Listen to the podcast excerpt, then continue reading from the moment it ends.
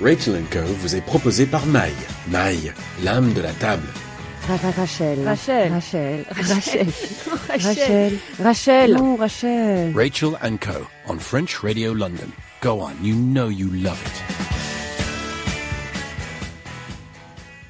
Au sommaire pour votre best-of cette semaine de Rachel Co, le philosophe Bernard-Henri Lévy vous est proposé, mais également les interviews de Denis Oliven, de Yann Pisman, de Luis Fernandez, de Carl Zero, de Jean-François Copé et de Frédéric Lefebvre. Rachel Co on French Radio London. Go on, you know you love it. Notre invité, le philosophe Bernard-Henri Lévy, qui a accepté d'être avec nous pour parler de ce nouveau livre, L'esprit du judaïsme, paru aux éditions Grasset. Bernard-Henri Lévy, bonjour. Bonjour Rachel. Merci d'avoir accepté notre invitation. non, non, avec joie. Nous allons parler de judaïsme, du peuple élu avec vous si vous le voulez bien, mais ce livre évoque également d'autres thèmes, l'antisémitisme, la France d'aujourd'hui, la question de l'immigration juive et d'autres. Nous allons y revenir, mais ma première question, est-ce que comme Béni vous avez décidé à ce moment de votre vie euh, de, de voilà de, de revenir euh, aux sources de votre judaïsme? Pas comme Béni Lévy, parce que moi, cette euh, décision de revenir non pas aux sources, mais au texte, je l'ai prise très tôt. Euh, j'ai écrit un livre il y a maintenant très longtemps, en 1979, qui s'appelait Le Testament de Dieu, et qui marquait la, le vrai moment de mon retour. Donc ce livre-ci, L'Esprit du judaïsme, c'est la, la continuation, l'accomplissement euh, de cette décision prise il y a 35 ans. Les, Juifs de France aujourd'hui se posent la question euh, doivent-ils partir? En vous lisant, beaucoup vont être rassurés, euh, mais, mais la question reste tout de même en suspens. Vous avez voulu vous adresser à, eux aussi dans Oui, la question est en suspens, la question est même posée et elle se pose. Euh, et, et, et, elle se pose même à moi. Je, je vois bien. Donc, vous savez, lorsque je, je suis allé parler hier soir dans une grande synagogue de la région parisienne qui était protégée par des militaires, euh, qui était transformée en camp retranché. Quelle drôle de façon, tout de même, de vivre son judaïsme.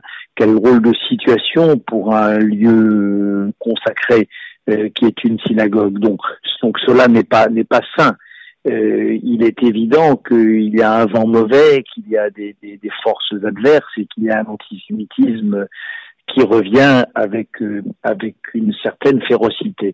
Donc je, je ne sous-estime pas la menace. Ce que je dis simplement, c'est que les antisémites nouveaux sont beaucoup plus faibles que nous ne le pensons, sont beaucoup plus faibles qu'ils ne l'ont été à d'autres moments de l'histoire de France. 30, par exemple, euh... Pas seulement, dans, dans, les années 30, dans les années 90 du 19e siècle, à l'époque de, de l'affaire Dreyfus.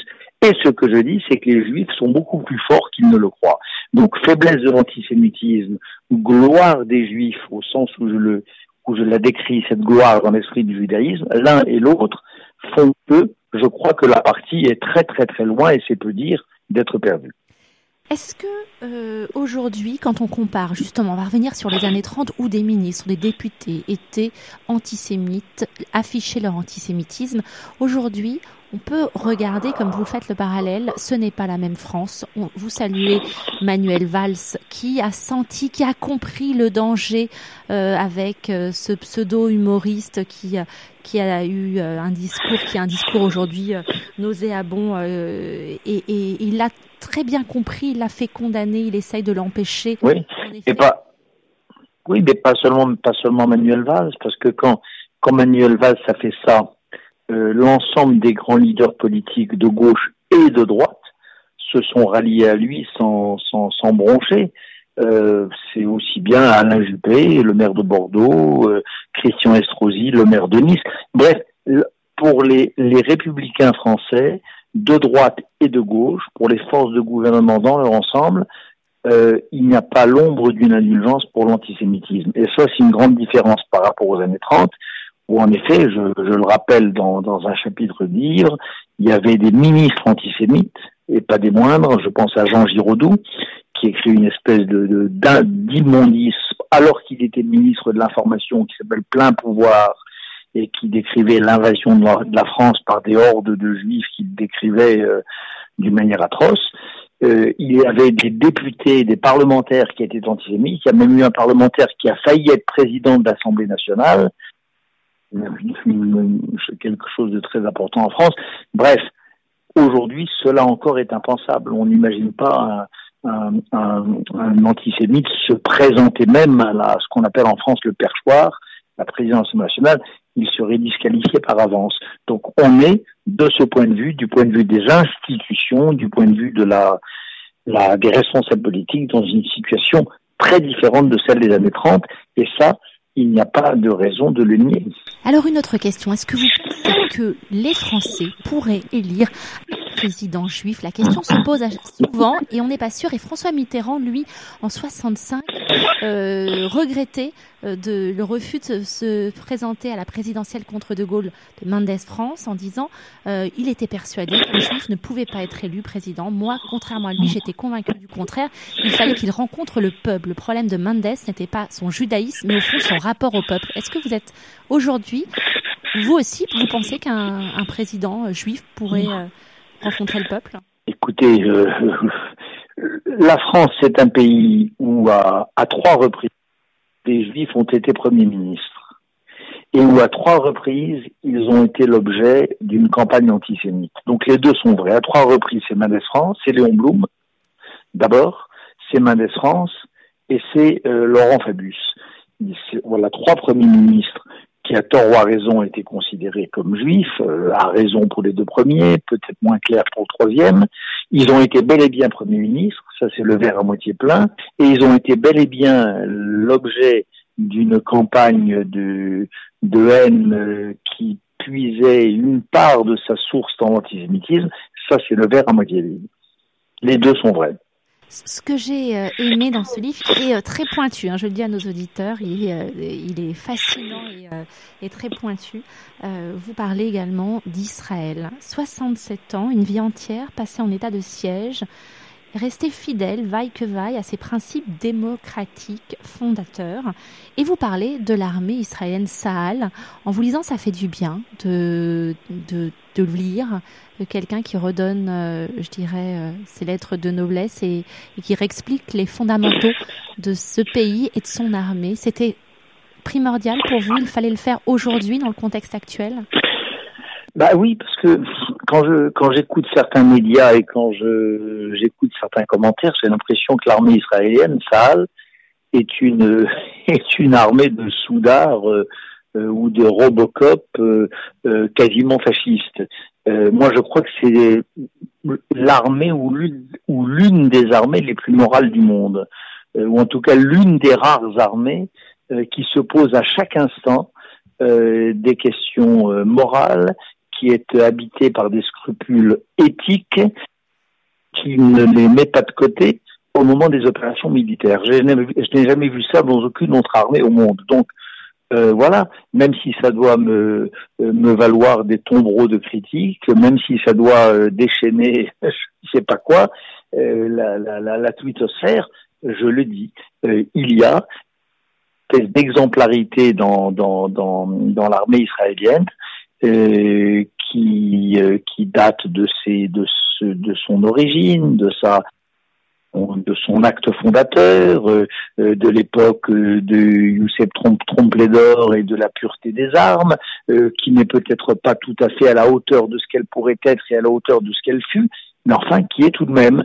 Et, et donc, comme j'aime pas le mensonge, comme j'aime pas la désinformation, comme je n'aime pas l'injustice, je le rappelle, oui, je dis que euh, euh, toutes ces guerres qu'Israël a été chaque fois contraint de mener, euh, toutes les guerres d'Israël que je connais bien, que j'ai presque toujours couvertes pour des grands journaux européens ou américains, toutes ces guerres qui ont été pour Israël des guerres de des guerres de, de, de défense, où Israël se défendait contre une agression, elle, Israël les a menées de manière aussi exemplaire que possible.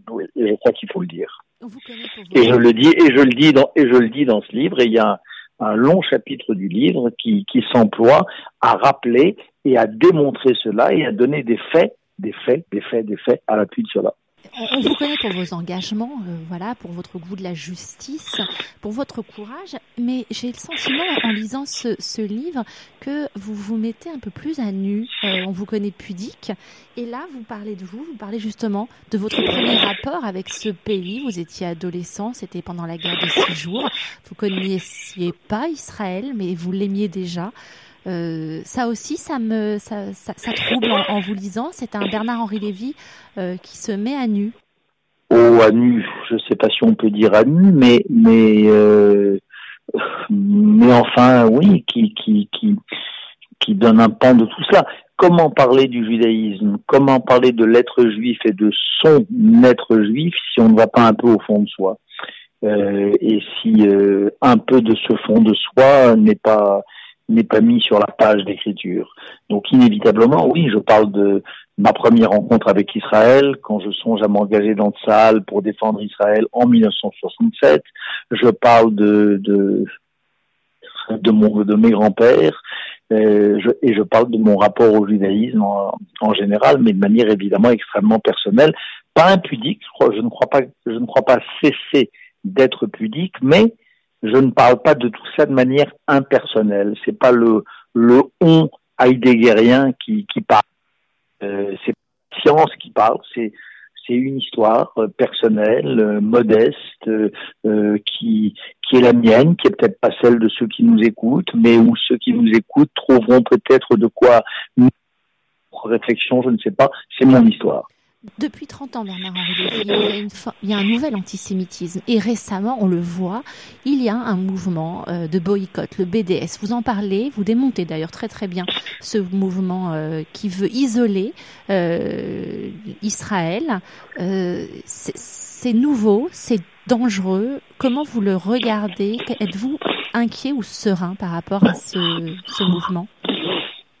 Un, c'est pas nouveau parce que c'est la reprise d'un premier mouvement BDS, ça s'appelait pas BDS, mais ça s'appelait déjà boycott, qui est né après la Seconde Guerre mondiale, à partir de certains pays arabes, avec des, des, des nazis qui avaient fui l'Allemagne et qui avaient été recyclés dans des grandes capitales arabes et qui avaient lancé pour la première fois une campagne de boycott d'Israël, enfin du, de ce qu'on appelait le Yishuv voilà. et qu'on va très et qu'on va très vite appeler Israël. Donc c'est pas nouveau. C'est une vieille histoire qui remonte à la queue de la comète nazie. Deuxièmement, c'est grave parce que je crois que c'est un des visages de l'antisémitisme d'aujourd'hui. C'est hum, cette façon de, marquer les produits israéliens. Comment est-ce qu'elle ne rappellerait pas euh, euh, l'époque où l'on marquait les, poitrines en leur cousant une étoile jaune? Les choses ne sont pas comparables. Une marchandise, les choses sont pas la même chose. Une marchandise, c'est pas une poitrine. Mais enfin, dans la démarche, il y a quelque chose de commun. Et ce quelque chose de commun fait peur, fait trembler, c'est grave. Est-ce que je suis pessimiste? Non, étrangement, parce que là encore, je pense que les, je pense que les, les, les, les antisémites sont faibles et que les démocrates, les républicains et les juifs sont forts je dis bien dans le livre, pas la force bête, pas la force, euh, la force de l'esprit, mais la force des valeurs, mais la force de la mémoire. De cette force-là, les Juifs sont glorieux et forts. Et donc, je crois que dans ce bras de ils engagent avec les antisémites et en particulier avec les partisans du BDS, je crois qu'à l'arrivée, ils seront gagnants. C'est votre mémoire juive, Bernard-Henri Lévy, qui vous a amené à partir, à aller à, en Libye, à Benghazi notamment. Euh, votre engagement, c'est votre mémoire juive. Aujourd'hui, quand on voit l'état du monde, comme quand on voit l'état d'Alep en Syrie, euh, qu'est-ce Qu'est-ce que Bernard-Henri Lévy se dit? Qu'est-ce que vous avez envie de, de faire, de crier, de, de guider euh, les chefs d'État du monde? Que, que faire? Ah bah écoutez, quand je vois ce qui se passe en effet à Alep, euh, ce pays euh, martyrisé, euh, vidé de ses habitants, euh, ces millions de réfugiés jetés sur les routes du monde et jetés sur les routes d'Europe, je me dis, ben elle est, elle est belle, la non-intervention. Le résultat de cette politique de, Ponce Pilate ou d'autruche ou de se laver les mains des, souffrances du monde.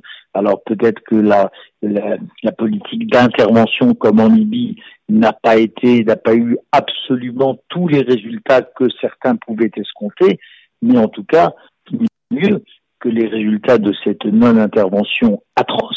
Ce livre, euh, en vous lisant, j'ai été très surprise. Il ne parle pas de Dieu. Euh, et d'ailleurs, vous dites, un de vos, vos, enfants vous a demandé si vous croyez en Dieu. Ben, il parle pas de Dieu. D'abord, euh, d'abord, d'abord, euh, oui. Je, il est rare qu'un juif en parle, puisque vous savez, comme vous le savez, le, celui que les juifs pieux appellent le, saint béni soit-il, on, ne le voit pas et, on, et, on, ne le nomme pas. Euh, c'est l'imprononçable, donc ne pas en parler, c'est la moindre des choses. Mais par ailleurs, ce que je dis moi, c'est que euh, l'une des différences majeures entre le judaïsme et le christianisme, c'est que euh, la question de la croyance en Dieu, la question de l'existence de Dieu, la, la question de la croyance en un existant qui s'appellerait Dieu, c'est une question chrétienne, mais c'est pas une question juive. Et je crois que ce qui est central dans le judaïsme, c'est moins la croyance que l'étude, c'est moins la foi que le travail sur le texte, c'est moins euh, la, communion euh, que euh, le, rapport à la lettre. Et, et, nous sommes victimes, quand nous regardons le judaïsme, d'une espèce d'illusion d'optique qui nous vient en grande partie de l'habitude que nous avons en Europe des, des grands textes, des grands textes chrétiens et en particulier catholiques. J'ai aimé l'esprit du judaïsme, j'ai aimé quand vous parlez de Maïmonide, j'ai aimé quand vous rappelez que dans un certain discours du pape François, il dit que dans chaque chrétien, il y a un juif en lui. J'ai aimé quand vous parlez de votre grand-père, j'ai aimé quand vous avez parlé de Tsahal, j'ai aimé beaucoup de choses. Ce, livre, je le conseille à tous mes auditeurs et, je crois savoir que vous allez venir à, à Londres très prochainement, Bernard-Henri Lévy. Absolument, je serai à Londres le 22 mars à l'invitation d'une d'une d'une association qui s'appelle Hexagone et qui rassemble des, des Français, souvent juifs, installés à, à, à, Londres. Je viendrai, je viendrai m'adresser à eux le 22 mars, oui, absolument. Bon, bah alors, j'ai tous les critères pour venir, hein, je pense. je, je... Ah, vous êtes tota, vous êtes totalement attendu, voilà. Je voudrais et, et je mettrai, comme y invite la philosophie lévinassienne, un visage sur cette voie. Merci beaucoup Bernard-Henri Lévy. À bientôt. Merci. Rachel and Co. on French Radio London. Go on, you know you love it. Vous venez nous retrouver, vous êtes bien dans Rachel Co, votre émission sur French Radio London. Notre invité à présent, il est président du directeur général d'Europe 1 et président du directoire de Lagardère Active. Denis Oliven est avec nous. Bonjour, comment allez-vous? Merci, vous? Ah non, je peux pas le croire. Enfin, on vous a en ligne. on va expliquer, on va quand même raconter, parce que je ne cache presque rien à nos auditeurs. Ça fait quand même plus d'une semaine qu'on essaye de faire cette émission avec vous. Vous êtes totalement et généreusement disponible pour nous, mais on a toujours eu des problèmes techniques. Et, euh, et là encore, il y a quelques minutes, on essaie de me mettre la pression dans cette émission. Donc, euh, où je sais pas, il se passe quelque chose. C'est une manière de vous dire, venez me chercher vers Europe 1, venez me chercher. Oui, c'est ça. Non, mais c'est parce que c'est pour rendre ma, pression, ma présence plus précieuse. C'est ça, ce qui est rare et précieux. Voilà, comme ça, comme ça je suis inaccessible. Alors moi qui suis tout à fait accessible d'habitude, euh, voilà, je, ce, ce, la, la, technique s'acharne contre nous. Bon, enfin, ouais, on voilà, est arrivé. Ça y est, on est ensemble, on a réussi. Alors, on va parler justement quelques, de plein de sujets, notamment d'Europe 1. Euh, je, je, me posais cette question en, en, vous écoutant, en écoutant votre station. L'ADN d'Europe 1, est-ce que vous êtes d'accord si je dis que c'est de l'exigence et en même temps une certaine insolence Eh ben oui, absolument, c'est exactement ça. Euh, Europe 1 a été créé, on, on vient, on fête euh, son 60e anniversaire, elle a été créée euh, à l'époque par des gens qui avaient envie d'inventer une radio, on aurait dit euh, plus tard une radio libre. Il y avait la radio euh, d'État à l'époque, très très institutionnelle, et puis une nouvelle radio avait été créée qui était la radio luxembourgeoise, mais qui était le même format que la radio d'État. Et ceux qui ont créé Europe 1 ont voulu faire une toute autre radio. Par exemple, les journaux étaient parlés au lieu d'être lus. Euh, très rapidement, les reporters, avec un magnétophone qui s'appelait le Nagra, ont été faire des reportages à chaud euh, sur les événements. Euh, on a fait des longues plages musicales. Euh, ça a donné d'ailleurs très vite Salut les copains. Enfin voilà, donc c'est tout ça que Europe 1 a inventé. Et d'un côté, il voulait être une référence en matière d'information. Il y avait de très grands journalistes qui ont créé cette radio. Et d'un autre côté, ils voulaient inventer un ton libre et nouveau, euh, insolent, euh, impertinent. Et c'est ce mélange-là qui fabrique en effet l'ADN de, de, la station. Je ne dois plus dire l'ADN parce que Canteloup, qui est comme vous le savez l'imitateur génial Ah oui. d'Europe 1, se moque de moi en disant que chaque fois que je parle, je parle d'ADN. Bon, alors je le dirai plus non plus. alors, Léna est née en, en 1945 et Europe 1, justement, vous l'avez dit, en 1955. Pourquoi, à votre avis, Europe 1, qui est gratuite, fait du bien aux Français et Léna exactement l'inverse? euh, Est-ce que l'ENA fait du mal aux Français euh, ah, hein bah, C'est moi qui vous pose la question. ouais. Écoutez, j'en sais rien. L'ENA, l'ENA a fait du bien à une certaine époque parce qu'elle a unifié les. Elle a été inventée par la résistance en fait. Hein. C'est au lendemain de la résistance qu'on s'est dit qu'il fallait que la fonction publique soit non pas le fait du prince, mais le fait du concours, et que des gens que, qui n'étaient pas vénés avec une cuillère d'argent dans la bouche euh, pouvaient y accéder par la voie des concours. Bon, finalement, euh, après, elle s'est sans doute perdue et à trop vouloir fabriquer des, des, profils un peu formatés, elle a, elle a sans doute elle est passée à côté de son destin et maintenant il faudrait la réformer. Mais enfin, c'est une toute autre histoire. Quant à Europe 1, oui, ça, elle a servi les Français euh, à mon avis, en, parce qu'elle est, elle a été, elle est, j'espère qu'elle sera, une radio dans laquelle s'exprime euh, ce a de plus moderne dans la société française. Euh, des nouveaux talents, mais les nouvelles tendances, les nouvelles façons de regarder le monde, euh, voilà. Et donc, je pense qu'elle contribue à ouvrir, à, nourrir le débat et à ouvrir aussi notre vision, nous les Français, du monde. En tout cas, c'est comme ça qu'elle se vit. Elle veut pas être une radio institutionnelle, pas trop. Elle veut pas être une radio prise de tête, disons. Et elle veut être euh, facile, joyeuse, heureuse, euh, positive, mais en même temps, elle veut nous permettre aux auditeurs de regarder les choses autrement. Alors, dites-moi si je me trompe pas. Une maman lacanienne, orthodoxe, militante féministe, et Aujourd'hui, sur Europe 1, vous avez un temps d'avance sur toutes les autres radios. En matière de sport, l'incarnation du sport, chez vous, c'est fait par une femme. Bérangère c'est ça? Est-ce que c'est ouais. l'influence euh, de votre maman qui a fait que vous avez... Des... C'est vrai que j'ai grandi dans un environnement féministe, c'est vrai. Mes parents étaient des 68 arts. Et donc, euh, ils étaient écologistes avant l'heure. Euh, ils étaient féministes. Chez nous, par exemple, ma mère était très, très attentive euh, au partage des tâches ménagères entre les garçons et les femmes.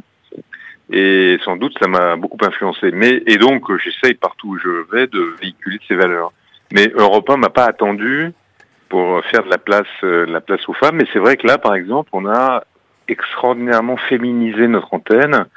Euh, si je reprends la grille de la journée, la matinale, le début de la matinale est fait par une jeune femme, Marion Calais. Le journal de midi est fait par Wendy Bouchard. Ensuite, il y a Marion Ruggieri, enfin, etc., etc. On a à la fois rajeuni et féminisé euh, parce que, et effectivement, c'est une femme qui incarne le sport.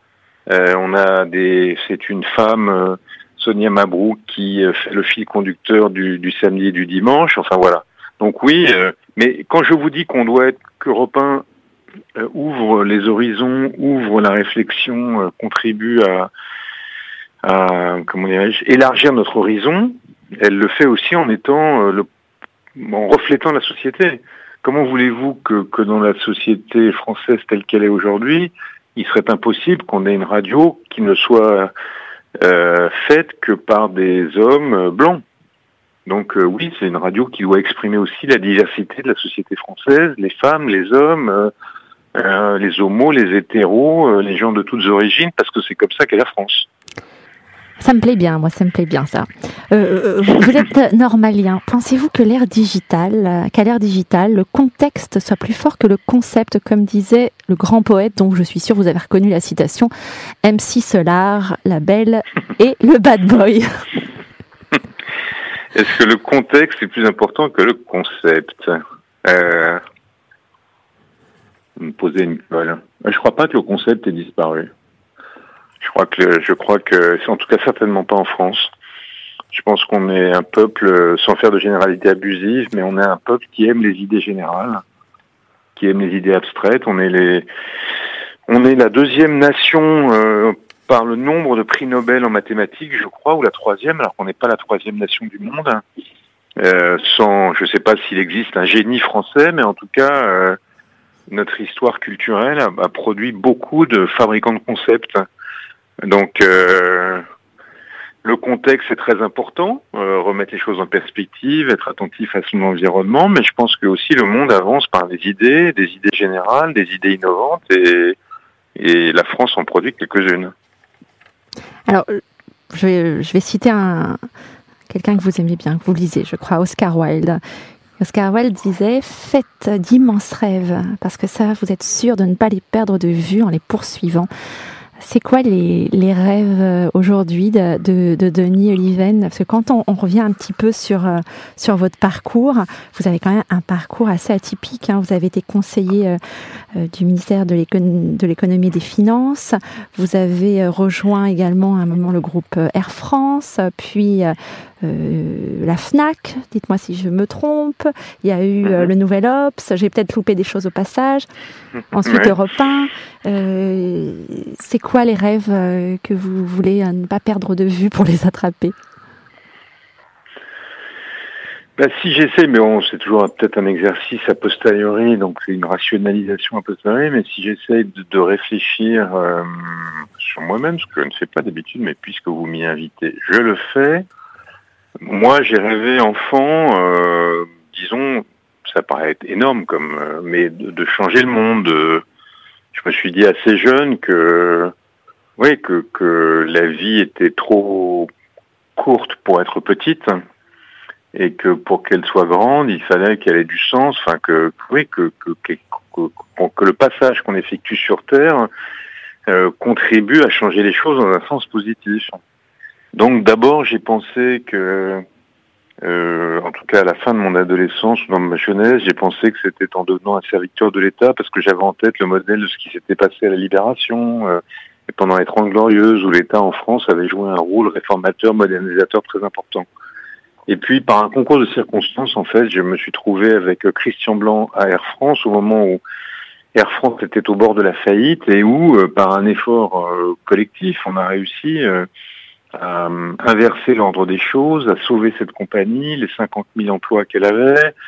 Euh, et, vous voyez maintenant, même si elle a connu après des vicissitudes, mais que et là j'ai compris que euh, l'entreprise au fond était une façon, notamment l'entreprise le, quand elle était en difficulté, qu'il il fallait contribuer à la, à sauver, euh, que l'entreprise était euh, participe. Enfin, c'était une façon peut-être plus pragmatique, plus empirique de, changer les choses. Et puis ensuite, euh, comme j'ai quand même, vous l'avez dit, j'ai une formation intellectuelle, disons, culturelle, et le, monde culturel m'intéressait. Et donc assez naturellement, les entreprises du monde culturel m'ont intéressé. Donc j'ai été à Canal+, j'ai été à la FNAC, et maintenant je, suis dans la branche média du groupe Lagardère à Europe 1. Voilà, donc euh, j'ai l'impression en faisant ça, mon rêve, ce serait que euh, les entreprises que je dirige euh, croissent, se développent, prospèrent et que ce qu'elles font, les contenus qu'elles fabriquent, euh, soient de nature à éclairer la société, à, l'aider à avancer. Alors justement, je vais continuer dans, dans ma prochaine question dans ce sens-là. Pensez-vous, comme Marina Tvetaeva, que passer sans laisser de traces, c'est la meilleure façon de conquérir le temps et l'univers? Passer sans laisser de traces, c'est une bonne question parce que Poète russe, souvent on se, souvent on se dit. Hein, pardon? Je précise pour nos auditeurs que c'est une poète russe, Marina ouais. Euh, passer sans laisser de traces, parce qu'on rêve tous, sauf peut-être de, de, dépasser la mort, d'atteindre l'immortalité en laissant une trace. Alors la trace la plus commune, celle que la plupart d'entre nous allons laisser, c'est le fait de faire des enfants, qui eux-mêmes feront des enfants, lesquels feront des enfants. Donc ça, c'est une façon de se prolonger, de se poursuivre, de se dépasser souvent, parce que notre rêve, c'est que nos enfants nous dépassent. Mais au-delà de ça, euh, il y a aussi des gens qui, par leurs écrits, par leurs œuvres, par leur action politique, euh, que sais-je, euh, laissent une trace. Moi, je, je, je, suis plutôt de l'avis de, de la poétesse russe que vous avez citée. J'ai pas du tout l'obsession de laisser une trace, moi. J'ai l'obsession de d'avoir une vie utile. Euh, j'ai l'obsession euh, de euh, que que, la, que le, temps que je vais passer sur cette terre soit utile et du sens, euh, soit pas simplement tourné vers ma satisfaction à moi, mes petits plaisirs, mes petits, mais que que je sois pris dans quelque chose qui me dépasse et qui serve aux autres. Donc euh, voilà, c'est vrai de ma vie en entreprise, mais je suis aussi engagé dans des associations. Enfin bon, bref, c'est plutôt ça pour moi. C'est plutôt que de laisser une trace, c'est plutôt de, de, de, donner du sens et d'avoir une utilité que sur Terre. Ah, justement, l'association euh, dont vous parlez, est-ce que c'est euh, l'association de la Ligue des droits de l'homme dont vous êtes président du comité de soutien? Notamment, oui, c'est vrai que ça fait une, plusieurs années, un certain nombre d'années que je j'essaie de, de, soutenir une, il y a une euh, parmi les grandes associations, les grandes ONG euh, de, de, défense des droits de l'homme. Euh, il y en a trois en fait, et Amnesty International, Human Rights Watch, et puis il y en a une qui est française, qui a 100 ans d'existence. C'est la Fédération internationale des droits de l'homme, c'est-à-dire la fédération de toutes les ligues des droits de l'homme dans le monde. Et c'est une euh, association qui, parce qu'elle est une grande intégrité, fait mal parler d'elle, mais quel est son, son rôle? C'est d'aider. Il y a, dans, dans, tous les pays où il y a des dictatures, des totalitarismes, des atteintes aux droits de l'homme, il y a des hommes et des femmes qui sont incroyables, euh, qui se lèvent, qui risquent leur vie, euh, qui risquent leur liberté, qui risquent leur intégrité physique pour faire que ces atteintes aux droits de l'homme cessent. Par exemple, dans cette Ligue des droits de l'homme, il y a euh, des militants iraniens, euh, dont, dont l'une est prix Nobel de, de la paix. Euh, euh, il y en a eu en partout, enfin partout les, les, hommes sont opprimés, il y a des hommes et des femmes incroyables, souvent très modestes, dans pas du tout prétentieux, pas du tout ramenards, qui, qui se lèvent et qui disent non. Et la Ligue des droits de l'homme les aide. Elle les aide juridiquement, notamment quand ils sont en prison, elle essaie de les sortir. Euh, quand ils ont des procès, les soutient. Et moi, je, je j'aide euh, cette Ligue des droits de l'homme. Je me suis souvent dit que euh, quand l'un de ces militants des droits de l'homme est jeté en prison, qu'il est seul face à ses bourreaux, il sait que quelque part dans le monde, des gens vont, vont l'aider, le soutenir, s'occuper de lui, qu'il n'est pas seul vis-à-vis de ses bourreaux. Et c'est ça la Ligue des droits de l'homme. Enfin, la Fédération internationale des droits de l'homme, et c'est pour ça que je, la, je l'aide. Alors on parle souvent en ce moment, on pointe du doigt euh, le travail de certains journalistes en Grande-Bretagne. Euh, c'est une manière un peu différente de travailler, on appelle ça la, law, la soft law. Euh, alors vous, vous incarnez une, élite d'un ancien monde, si je peux me permettre, ne craignez-vous pas euh, que la déontologie euh, des journalistes soit un peu assassinée par l'abrutissement de ces chaînes d'information en continu? Comment défendre l'exception culturelle française en matière de journalisme aujourd'hui? Je crois que c'est une question qu'on doit se poser en permanence. Moi, j'ai toujours considéré, j'ai toujours dit que euh, les journalistes ont un rôle démocratique fondamental à jouer, qui est d'utiliser de toutes les manières possibles le droit d'informer. Donc, ils doivent pouvoir enquêter, euh, qu'ils doivent pouvoir interroger les gens, etc., etc. Mais que la contrepartie de ce droit, c'est une énorme responsabilité parce que vous pouvez salir euh, euh, des réputations, vous pouvez faire du mal à des gens, vous pouvez les accuser injustement, enfin bon bref. Donc euh, les, les, les, journalistes ont une responsabilité morale écrasante qui est à la hauteur de l'utilité très très grande qui est la leur. Et donc la question de la déontologie, la question de ne jamais instruire seulement à charge, mais d'instruire à charge et à décharge, la question de respecter le principe de la contradiction, c'est-à-dire de demander aux gens sur lesquels on enquête de pouvoir s'exprimer, et surtout le fait de lutter contre ses propres préjugés, de ne pas entrer dans un sujet avec une idée préconçue que euh, votre enquête va simplement étayer, mais d'accepter de regarder les faits en face et d'être euh, dépassé par eux, euh, que c'est ça le, la grandeur du, du métier de journaliste. Et donc, euh, moi, j'essaie de veiller modestement à ma place, et j'imagine que c'est ce que font mes homologues, à ça. Je pense que mon rôle de patron d'une entreprise de médias, c'est bien sûr de faire les meilleures informations, les meilleurs contenus de divertissement, euh, de faire euh, rentrer de la publicité, de faire les meilleurs recrutements, enfin que sais-je, mais c'est aussi de veiller scrupuleusement à ce que notre, nous exercions de manière responsable notre métier. C'est pas toujours facile, hein. là. on est, je sais pas, par exemple récemment dans le, suivi de la, de, de, des, des attentats de Charlie, de ce qui s'est passé après. Enfin, on est souvent confronté à la question euh, de qu'est-ce qu'on doit dire, qu'est-ce qu'on ne doit pas dire, mais euh, c'est vraiment essentiel euh, à notre métier. Et les chaînes d'information, évidemment, sont encore plus que nous confrontés à ça parce que euh, elles sont en continu et sur le vif en permanence, parce qu'elles sont en direct tout le temps. Donc, euh, elles doivent redoubler de vigilance et d'exigence et accepter parfois euh, de perdre euh, un scoop, de perdre de l'audience plutôt que de perdre leur honneur. Merci beaucoup, Denis Oliven. Moi, je, pourrais continuer comme ça à parler avec vous pendant des heures, mais euh, je vous propose de le faire à Londres, de venir nous voir dans les studios et qu'on fasse une émission ensemble, si vous le voulez bien. Avec grand plaisir. Je rappelle que vous êtes président directeur général d'Europe 1 et président du directoire de Lagardère Active. Je vous dis à très bientôt. Et, pour conclure avec voilà une petite note de légèreté, je crois que nous avons un, un point commun. Un de mes films préférés, c'est La Comtesse aux pieds nus avec Ava Gardner. Je vous aurais fait sourire avant, de, avant de nous quitter. Merci en tout cas de cette interview. À très bientôt. Merci beaucoup, Daniel. Au revoir. Au revoir. Au revoir.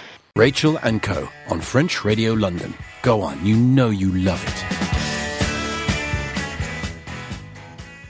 Dans cette émission spéciale Ibiza, euh, là on fait du lourd. Je vous ai pas emmené n'importe où directement. On est et il est débordé. C'est le début de la saison. Il n'y a pas que Ibiza, il y a plein d'autres choses. Il nous reçoit Yann Pisnem, je l'ai bien dit Pisnem. Qui nous reçoit dans le temple eh ben, du lieu où vous allez pas seulement faire la fête, c'est tout un art de vivre, c'est l'Ushuaïa à Ibiza. On va vous dire tout ce qui se prépare pour cet été, mais pas seulement pour cet été. À l'Ushuaïa, il y a le Space, il y a aussi Cancun.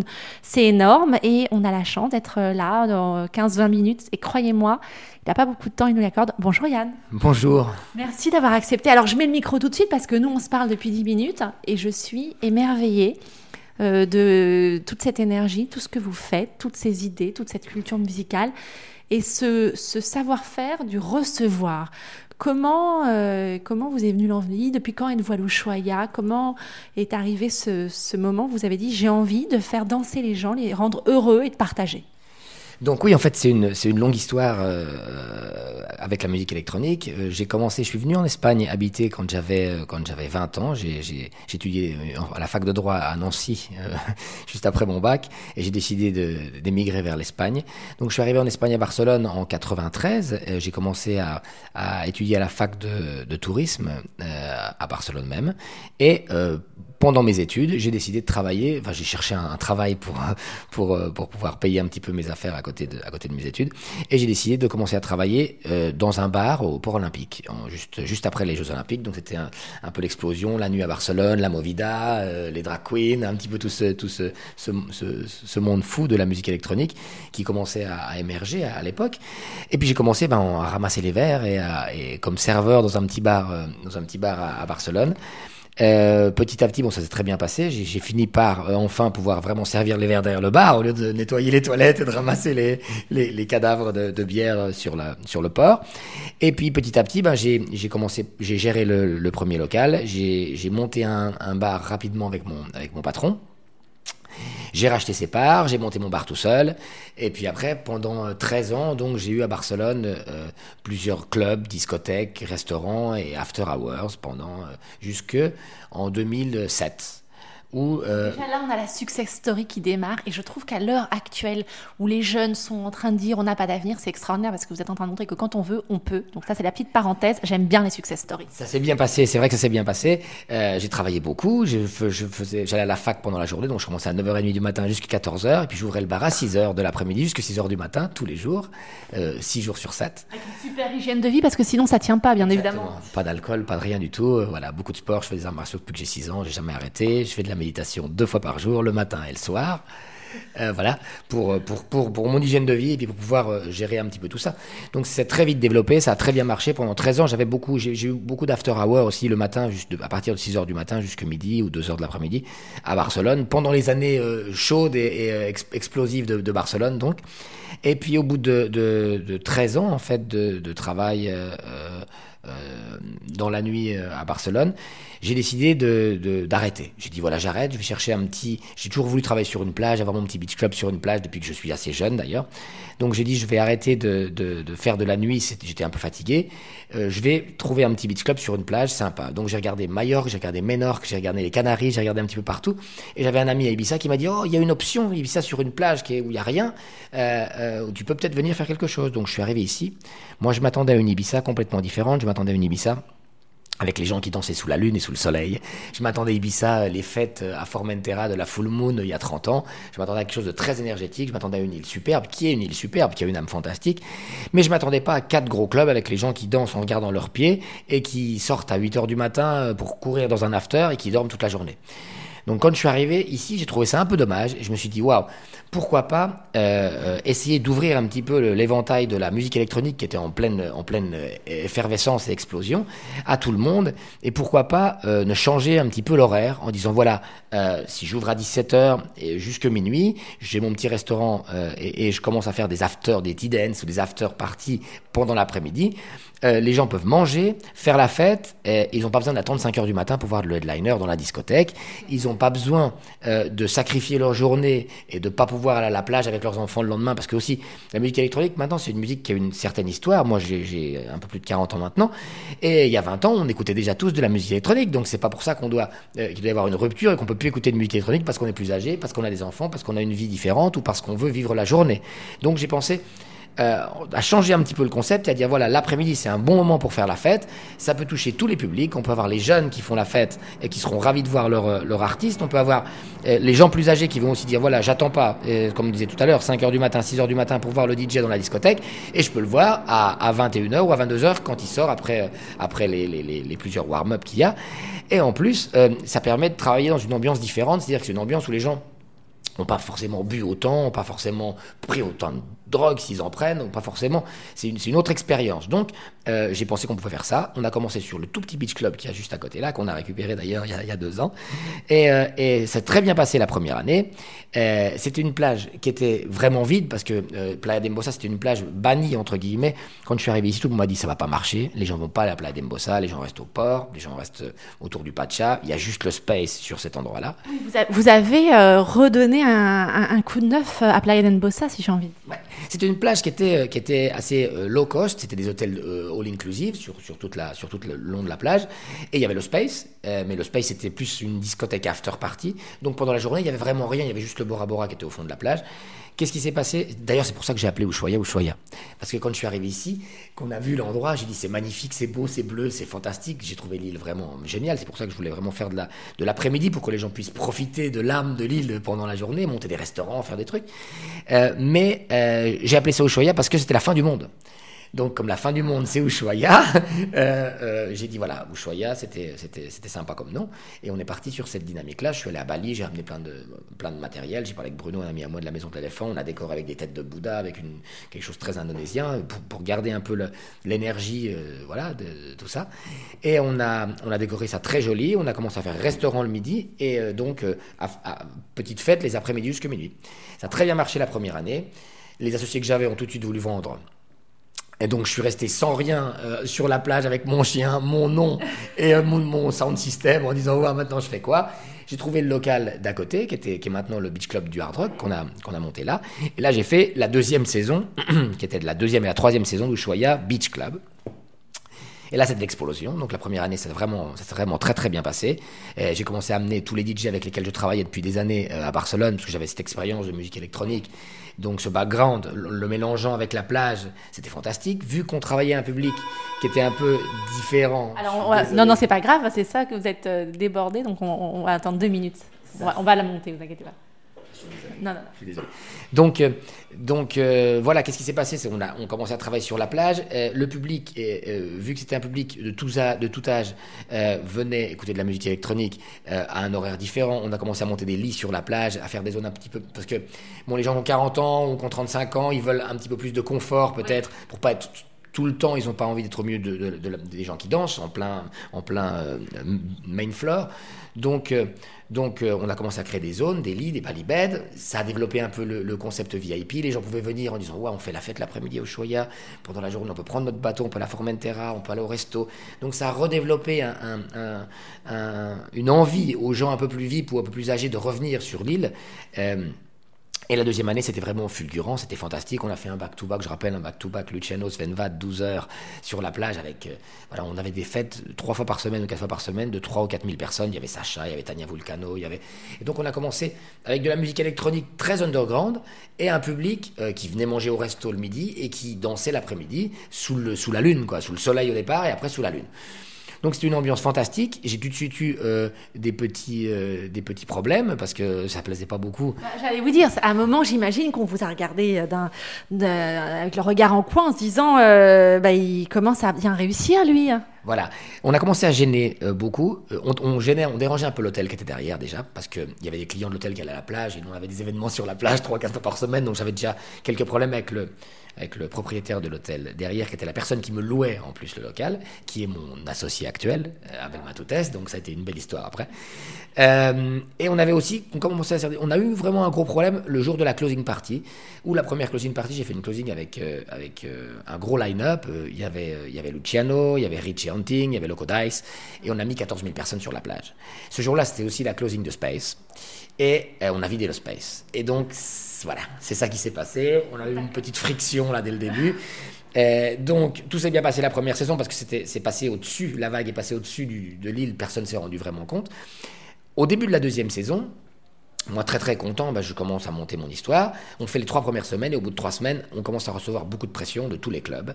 On était en train de prendre une part du marché, on était sur la plage, c'était open air, pression policière, pression de tout le monde. Et puis aussi, euh, j'ai commencé à avoir un peu de bah, quelques, quelques appels du propriétaire de l'hôtel derrière, avec lequel je me suis réuni, avec lequel on a parlé. Il me dit il faut, il faut que tu arrêtes, il faut que tu arrêtes, il faut arrêter ça, c'est pas possible, tout le monde se plaint, euh, euh, ça marche trop bien, les gens viennent voir, c'était super. On commençait à avoir quelques celebrities qui venaient sur la plage, ça se développait vraiment beaucoup, et donc on m'a dit voilà, faut arrêter. Comment on fait pour calmer cette tempête et pour qu'aujourd'hui, euh, bah, vous ayez pu euh, en être là où vous en êtes? Ce qui s'est passé, c'est que bon, j'avais venais d'un background aussi d'after party, donc j'ai mis mon générateur, j'ai mis mon eau parce qu'on me coupait la lumière, on me faisait des trucs incroyables. Ouais, c'était, Ah très sauvage. ça devenait sauvage. Et, et puis, euh, et puis je, donc je me suis assis avec euh, le propriétaire de l'hôtel, qui est, comme je vous disais, mon, mon actuel associé. Et euh, je dis voilà, moi, mon idée, c'est monter un parc d'attractions pour adultes. Donc, euh, en, me protégeant avec la licence hôtelière euh, d'un hôtel et en lui disant voilà, si on pouvait prendre l'hôtel qui est là juste en face du Space et monter un concept euh, open air euh, en ouvrant l'après-midi et dans un hôtel qui ferait office d'amphithéâtre, moi je monte un parc d'attractions pour adultes maintenant et on peut développer complètement notre concept. On va changer l'idée de l'île. Les gens vont venir l'après-midi, on va amener un autre type de public sur Ibiza et on va transformer un petit peu le, la culture électronique de l'île et lui redonner. euh, C'est un phénomène, hein, Yann. bah, ça me plaisait beaucoup et puis j'étais très très motivé par le concept. Il l'a vu tout de suite. Lui, c'est un grand un grand un grand en- entrepreneur, un grand visionnaire. Euh, il a tout de suite compris le, le- le- le concept. Il a tout de suite vu euh, vu l'idée et euh, il m'a dit oui. Donc j'ai pris ma marque. On a ils m'ont laissé continuer à finir ma saison. On a refait la closing le, le jour de la closing. Vous avez toujours tout vidé. Et donc, on a annoncé l'année suivante le, passage d'Ushuaia Beach à, à Ushuaia Beach Hotel, en fait, à l'hôtel. Euh, mes associés sont fantastiques, ils ont toujours tout compris, euh, la, façon de voir les choses, la façon de créer notre, nos événements. Et euh, le, point très intéressant dans tout ça, c'est que j'ai pu après parler avec mon frère, avec lequel mon frère a toujours l'idée de, théâtre électronique, de cabaret électronique, d'opéra électronique, de mélanger le spectacle. Lui vient du- d'un milieu beaucoup plus spectacle, de mélanger le spectacle avec la musique électronique.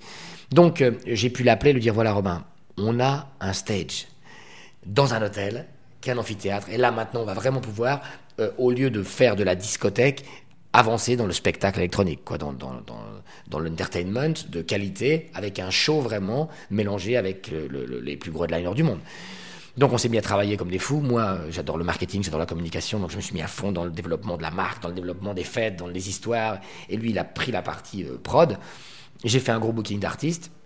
Et puis on a commencé euh, la première saison avec, euh, avec Luciano. Je me rappelle le 13 juillet, l'opening party de Swedish House Mafia à, Ushuaia, après de, longues, de longs mois de guerre pour, pour faire ce booking et pour avoir les Swedish euh, à Ushuaia. Et puis l'explosion, le départ, la première année très très très puissante. Et puis voilà, quoi, ça a fait boule de neige, c'est très très bien passé. Au bout de deux ans, on a monté la tour à côté, la tour Ushuaia. L'année suivante, on a monté le Hard Rock Hotel. Et puis euh, le concept fonctionne tellement bien et les événements fonctionnent tellement bien que là maintenant, euh, euh, on récupère le space. Donc, euh, oui, alors ça, et on l'annonce à nos auditeurs, c'est la dernière saison, je dirais, avec, euh, eh ben, avec les, les, vieux de la vieille, comme si, si, si, je peux dire ça avec, avec beaucoup de tendresse. Mais euh, bah, vous récupérez le space, donc ça va être un nouveau. Alors, il y a la fermeture, ça va être un événement, mais la réouverture va être un autre événement. Il n'y a pas que le space. Vous allez, vous, vous exportez, vous allez loin. On exporte. On est en train de préparer là, on est en train, on construit, on commence à construire bientôt. On vient de faire le concours d'architecte il, y a, il y a trois semaines. On construit Ushuaia Cancun. Donc c'est 680 chambres, c'est un hôtel plus grand que celui-là, avec un espace pour à peu près 15 000, personnes, juste sur, sur, sur la plage en fait à Cancun, avec un beach club, avec un énorme stage pareil, avec un espace euh, impressionnant parce que Cancun c'est vraiment magnifique. On est aussi en train de préparer quelques gros gros événements à Moscou, dans le nouveau centre Moscou City. Euh, on a Hans, la marque qui entoure partout dans le monde et on fait des festivals un petit peu partout. On commence Ushuaia Experience là sur toute la côte est aux États-Unis. On fait le, Canada, toute l'Amérique du Nord, toute l'Amérique du Sud et le Mexique à partir de l'année prochaine. Euh... Dormez quand, Yann? C'est une telle énergie. Et ce que j'ai envie de dire aussi, c'est pas seulement le sens, comme vous l'avez dit, du business. Vous êtes un artiste avant tout.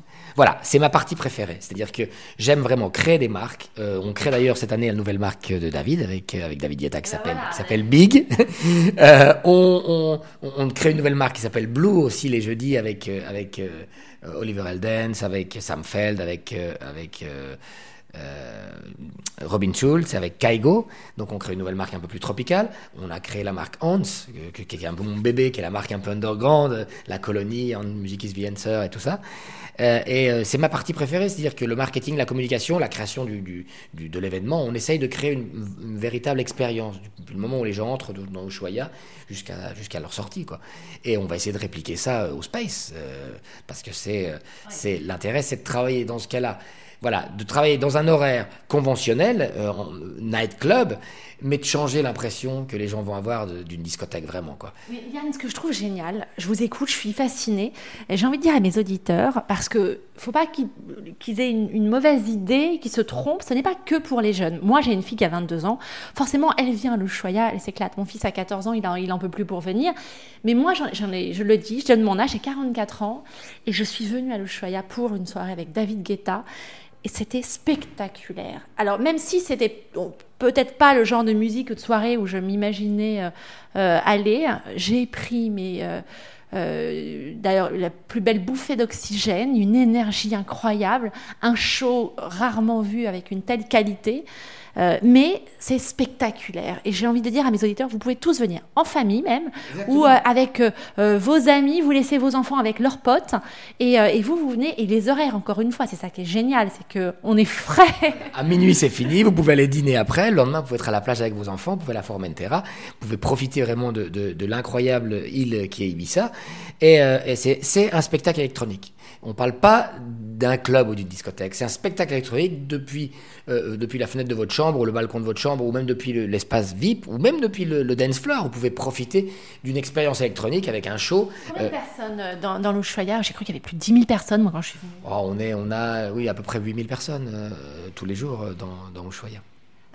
Ça, c'est la partie que j'aime beaucoup parce que j'aime votre success story, Yann. Et quand on vous voit, vous faites encore plus jeune que votre âge, et on sent que cette, soif, cet art de vouloir faire plaisir et le sens de la fête. C'est peut-être pour ça aussi qu'il y a une bonne, euh, j'imagine, connivence et énergie entre David Guetta et vous et, tous vos artistes, hein, et ils sont nombreux à venir. Euh, les jeunes et les moins jeunes réservent chaque année. Vous, êtes, vous avez toujours, euh, vous êtes booké une année sur l'autre. C'est, j'imagine pour vous, c'est une réussite incroyable. C'est aussi un challenge, une inquiétude. Comment vous allez réussir à manager avec le space Et il n'y a pas que le space, on va parler du hard rock avec cette soirée euh, que j'ai hâte de faire, celle-ci. oui, on fait of the 80s aussi au hard rock. On est en train d'ouvrir Hard Rock à Tenerife, là, on ouvre le 10 décembre, on fait l'inauguration avec Children of the 80s par, contre, de la même façon, qui est une fête euh, des années 80 où on invite, on invite plein plein de, de lives. En fait, on a deux ou trois lives par, par, par dimanche, c'est tous les dimanches, plus nos DJ totalement 80s, une déco totalement 80s, et on peut avoir Sabrina, on peut avoir Samantha Fox, on peut avoir euh, euh, Soul to Soul, on peut avoir Snap, on peut avoir euh, Village People. Vous pouvez rencontrer tous les, toutes les légendes des, années 80-90 dans une ambiance vraiment, vraiment bon enfant. C'est tous les dimanches au Hard Rock Hotel. et puis bah, voilà, Ushuaia, Ushuaia on, on, doit se réinventer chaque année. On doit travailler énormément sur le line-up pour découvrir et chercher l'artiste qui va, qui va qui va se développer ou exploser l'année suivante. On a commencé avec, avec Avicii quand il n'était pas trop trop connu. Là maintenant, c'est sa dernière saison. La dernière date qu'il va faire dans le monde entier, c'est à Ushuaia. Il fait sa dernière saison ici et il arrête sa carrière ici le, dimanche 28, 28 euh, août.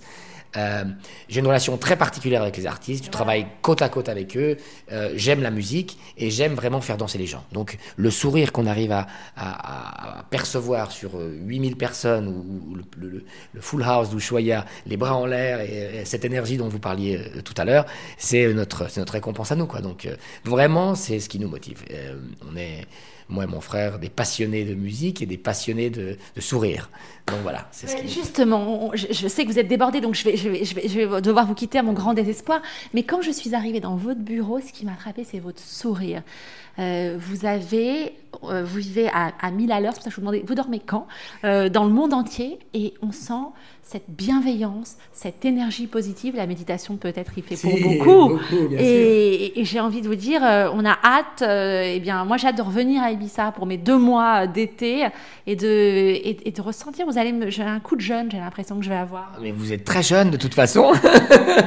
et puis, je vais vous attendre cet été. On va on va visiter Ushuaia vraiment. Je vais vous faire voir les coulisses. Je vais vous faire voir un petit peu le backstage on va, on va profiter d'Ushuaïa aussi, le, côté un peu intérieur, le côté production et tout ça, pour que vous, le découvriez. Eh ben, je, vous, propose une émission spéciale. Voilà, je vais faire cet été voilà, les coulisses. Je vais être un petit peu euh, l'ambassadeur pour euh, FRL de mes auditeurs euh, à Londres et en Angleterre et en France. Et j'ai hâte de découvrir voilà, cette atmosphère. Ben, vous êtes vraiment invité à découvrir cette atmosphère backstage, stage d'Ushuaïa, intérieur des chambres et voir un petit peu ce que c'est que le travail derrière les coulisses, ou dans les coulisses plutôt. Merci Anne Pisnem, je l'ai bien dit cette fois. Pisnem, fantastique. Voilà, formidable. Et j'aime cette réussite à la française euh, qui sait s'exporter. C'est, à l'heure, voilà, à l'heure actuelle, c'est bon d'avoir des modèles comme vous, des entrepreneurs. J'ai fait la semaine dernière Pierre, Pierre Gattaz dans mon émission, le patron des patrons, hein, président du Medef. J'aurais bien aimé euh, qu'il vous rencontre. C'est une belle, belle réussite et comme quoi on peut savoir recevoir, faire danser les gens de toutes les générations et s'exporter avec. Euh, on a l'impression que vous vous amusez comme si vous étiez un gosse. Oui, j'adore. j'adore mon travail. Je vous disais, on adore les artistes, on adore la musique, on adore voir danser les gens, on adore créer des spectacles, on adore, euh, voilà, on adore euh, notre métier, on adore ce qu'on fait. Donc, euh, c'est une passion, c'est, vraiment fantastique de travailler comme ça. On s'est quitté quelques noms et après je vous laisse. Je, sais que vous êtes débordé quelques noms pour cet été. On, a dit David Guetta. Voilà, on a David Guetta avec sa nouvelle soirée qui s'appelle Big les lundis. On a Avicii pour sa dernière saison mondiale. 28 août, c'est la dernière date d'Avicii. On a les mardis Hardwell avec DNA, sa nouvelle, sa nouvelle soirée. On a Sébastien Ingrosso et Axwell les mercredis. Euh, jeudi, on a une nouvelle soirée qui s'appelle Blue avec euh, une, une, musique un peu plus tropicale dont euh, fera partie Kaigo, Oliver Eldens, Robin Schultz, Sam Feld, Lost Frequencies et tous les nouveaux cracks de la Tropical House. Euh, ça sonne encore, je suis désolé. les vendredis, on a Martin Garrix dans sa, dans sa troisième saison. On a Hans les samedis, la soirée un peu plus underground. Euh, et puis voilà, ça c'est notre, notre line-up de, de, la semaine. On, on, fera aussi donc les dimanches Children of the au Hard Rock Hotel. Voilà, un super programme pour cet été à l'Ushuaïa. Euh, d'Ibissa, on a rendez-vous au Space également, au Hard Rock. On, on va pas vous quitter, on va vous suivre. Et moi, j'ai hâte de revenir. Merci beaucoup. Merci beaucoup, vraiment, c'était un plaisir. Rachel and Co. on French Radio London. Go on, you know you love it. Tous les fans du ballon rond, là vous allez m'aimer hein, parce que j'ai quand même, euh, je, vous ai choyé cette, pour cette émission. Nous avons le plaisir d'avoir Luis Fernandez pour parler de son autobiographie par les éditions Hugo Sport. Il est avec nous. Bonjour Luis. Bonjour. Comment allez-vous? Bah ça va, on fait aller, on, on est dans la préparation d'une émission parce qu'on on fait aussi des émissions de, on parle tous les jours de football. Vous savez, quand Ah on est passionné, il faut exactement, il faut surtout ne pas se relâcher. Il faut toujours rester un peu euh, dans l'actualité. Comme il y a pas mal d'actualités, bah, on travaille, voilà, on fait, on fait euh, ce que l'on aime. Voilà, parler de du sport qui me tient le plus à cœur, le football. Bon, moi, grâce à vous, ma cote de popularité auprès de mon fils est à son maximum. hein. Euh, je C'est gentil. du Barça, je fais une interview avec Luis Fernandez, Wonder Woman, C'est gentil. hein. C'est gentil. Avec vous, si vous le voulez bien, de, de vous. C'est difficile de parler de soi, mais vous le faites dans cette autobiographie. On vous connaît public. On, vous, vous- on sait que vous n'aimez pas trop parler de vous. Pourquoi avez-vous décidé de vous mettre à nu euh, dans, dans ce livre? Parce qu'on aime, euh, quand on vous fait la demande, si, euh, si éventuellement je serais de ceux qui aimeraient un peu raconter un peu un parcours. Et puis, vous savez, quand on part de si loin, d'aussi loin, quand on a euh, cette chance euh, de pouvoir euh, croiser, rencontrer, de pouvoir euh, réussir à, à passer et, aller le plus haut possible en tant que, que joueur de football ou en tant qu'entraîneur, et ben euh, c'est euh, on aime le raconter parce qu'il y a des bons souvenirs, de très très bons souvenirs, parce qu'on a cette chance de pouvoir sur le chemin, de, de pouvoir croiser, rencontrer, d'avoir cette chance de, de pouvoir aussi euh, réussir euh, dans une euh, dans une carrière de joueur ou d'entraîneur. Et voilà, c'est c'est de raconter, puis bon, raconter aussi un peu son enfant, ça, de dire aux jeunes aujourd'hui que qu'il y a toujours la place pour réussir si l'on y met euh, vraiment euh, si l'on fait les choses bien avec beaucoup de respect, si on si on est si on est comment dire avec euh, dans le travail, si on y met la, la volonté nécessaire, si on est toujours à l'écoute, voilà, c'est c'est de raconter que l'on peut euh, euh, avoir lorsqu'on démarre, lorsqu'on commence, lorsqu'on se lance, et puis ensuite on a le, la possibilité. Bon, après c'est d'avoir un peu de chance, un peu de réussite, voilà, dans dans les parcours, mais pour euh, pour avoir de la chance et de la réussite, il faut aussi travailler. C'est ce que je veux aussi que ces jeunes, ou ce que je veux, c'est que on n'y arrive pas comme ça sans rien. On, on dit toujours des que les footballeurs, euh, heureusement qu'ils ont leurs jambes. Non, non, les footballeurs aussi, ça ça demande beaucoup de travail, beaucoup de, patience, beaucoup ça demande beaucoup d'efforts, ça demande de- aussi de réfléchir, de penser. Puis voilà, parce que voilà, dans le monde du football, c'est un monde assez euh, qui a évolué. Alors c'est vrai que ça ça évolue euh, peut-être pas euh, suffisamment dans, dans le sens dans lequel moi j'ai grandi. Peut-être c'est un, football aujourd'hui totalement différent avec beaucoup d'enjeux euh, sur le plan économique. Et voilà, c'est c'est des jeunes aussi, peut-être aussi certains d'entre eux qui ont besoin de de savoir et de connaître. Bon, moi j'ai voulu tout raconter tout ça dans un dans un livre et puis d'essayer de le dire et de le raconter du mieux possible, ce qui a été fait par Denis Chaumier. Alors justement, vous avez raison de, de parler de cette jeunesse aujourd'hui, on va y revenir dans quelques instants, mais surtout de parler de la vôtre. Quand on voit votre parcours, vous venez de la banlieue des Minguettes, euh, Oui. donc euh, du côté de Lyon, vous avez été Oui. euh, jeune, mais pas aussi jeune qu'aujourd'hui, on repère les, les talents. Oui, Ouais. et, et vous avez eu la chance de, vous avez quasiment Mhm. grandi dans le centre de formation du Paris Saint-Germain. Donc c'est. Paris Saint-Germain euh, qui fait partie de votre ADN, hein, vous le dites. bien sûr. Vous avez, Ouais. en tant que joueur, euh, eu une carrière exceptionnelle. On peut, on peut revenir, si vous voulez, quelques secondes sur ce quart de finale euh, en 86. Je pense que là, Mhm. ce penalty, euh, tout le monde s'en rappelle. Contre- bah, Bien sûr. Ça- contre le Brésil, Ça, quart de finale au Mexique contre le Brésil, Platini Mhm. rate le sien. Et, et, et vous, Ouais. à ce moment-là, est-ce que vous pensez au gamin que vous étiez, au Minguette, et là, vous êtes sur le terrain avec Platini à vos côtés. Et vous, vous, et vous Ben marquez ce, ce, ce penalty? Oui, bah oui, bah alors ça, euh, ça fait partie de cet événement fait partie de mes meilleurs souvenirs parce que j'ai j'ai eu cette chance de, de pouvoir intégrer, de pouvoir rencontrer, de pouvoir jouer une génération d'avoir pu l'intégrer, d'avoir pu rentrer et d'avoir pu aussi jouer avec elle et d'avoir pu être championne d'Europe en 84 en France, là où il y aura certainement cette année. C'est pour ça que ce livre-là sort aussi cette année, c'est parce que on est quand même dans une année, on est à 100 jours euh, d'un championnat d'Europe qui aura lieu en France. Et c'est vrai que quand on dispute une Coupe du Monde, quand on est enfant, un enfant de, dans la banlieue des Minguettes, euh, à cette époque, je n'avais que 11 ans de regarder une Coupe du Monde au, au Mexique avec Pelé, euh, la grande équipe du Brésil. Et quand je me retrouve en 86 à Guadalajara euh, pour tirer euh, un penalty qui va nous donner la victoire, avant de le tirer, ben évidemment, quand on se dirige pour tirer un penalty, on, on, on fait en sorte à- à ne penser à rien, à se, à se concentrer, à se, à se dire que l'on doit le, le, mettre, on doit le marquer pour que le, pour que l'on puisse continuer l'aventure. Puis voilà, ce jour-là, j'étais, j'étais, je sais que Michel l'avait loupé, je sais que Michel était peut-être pas en train de réaliser, n'était peut-être pas dans ses, euh, on va dire, dans sa meilleure condition parce qu'il traversait une période où il était un peu blessé, il avait des petits, euh, des petits pépins physiques, mais moi j'avais envie de, de, le marquer, j'avais envie de, réussir ce geste-là, un geste un penalty. Voilà, ça s'est, ça s'est bien passé, puis voilà, j'en, j'en garde un bon souvenir parce que c'était vrai que. À qui vous avez pensé au moment où vous l'avez marqué? Est-ce que vous avez on, on, on, non, non, non, on ne pense à rien. Non, non, à ce moment-là, on peut pas. Quand on est sur un terrain, vous êtes euh, dans un match de football, vous êtes obligé d'être euh, hyper concentré, avoir beaucoup de mettre toute la volonté, d'avoir de la rigueur, de la discipline. Et puis, vous êtes dans un sport collectif. Vous êtes, euh, vous avez un devoir, c'est d'être irréprochable par rapport à vos copains, par rapport à vos partenaires. C'est de, on fait un match et dans un match, ce jour-là, c'était un match assez particulier. C'était totalement différent. C'était le Brésil en face, une grande équipe du Brésil. on avait tous décidé, on avait une envie, c'était de réaliser un exploit. Alors, c'est-à-dire que quand vous, vous, vous arrivez pour tirer un pénalty, vous ne pensez rien. Vous pensez qu'une seule chose, à, à, savoir dans quelle et de, de quelle façon vous allez le tirer et là où vous avez, et là où, où est-ce que vous avez envie de, de le tirer? C'est-à-dire que voilà, moi, je m'étais décidé de le tirer comme ça, puis voilà, regarder partir de l'autre côté, puis le mien est rentré. Voilà. Après, c'est la, c'est la joie, c'est, euh, on est heureux, on est content. Voilà, c'est ça. C'est un pénalty qui, qui restera jamais euh, gravé dans ma mémoire, parce que c'est vrai, c'était un pénalty qui était important, mais c'était aussi de porter le maillot de l'équipe de France. Vous disiez tout à l'heure, je suis arrivé euh, dans cette banlieue de, de Vélicieux, de, de, des mains de Lyon, aux Minguettes. Euh, je fais partie d'une d'une immigration espagnole dans les années 66.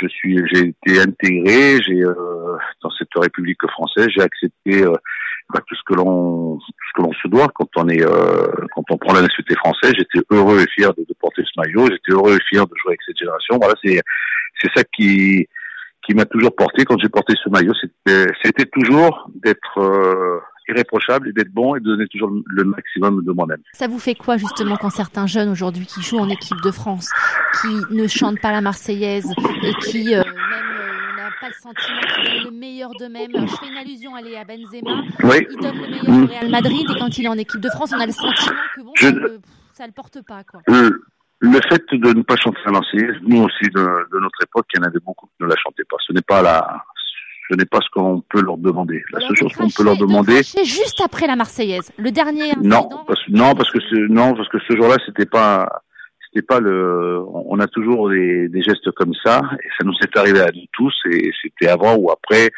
c'était, euh, la seule chose qu'on peut leur demander, c'est d'être d'abord d'être euh, irréprochable lorsqu'on porte un maillot et celui de l'équipe de France. C'est- c'est- c'est- on a un devoir, un devoir parce que le maillot de l'équipe de, de France ou de, de n'importe quel pays, c'est une histoire, l'histoire d'un pays et c'est de, c'est de la respecter. Quand on porte ce maillot, on se doit d'avoir une, c'est de se donner à fond, d'être irréprochable, d'avoir une attitude, d'être euh, sur le terrain, euh, de donner toujours le maximum et, et de le porter le, du mieux possible. Voilà, on peut.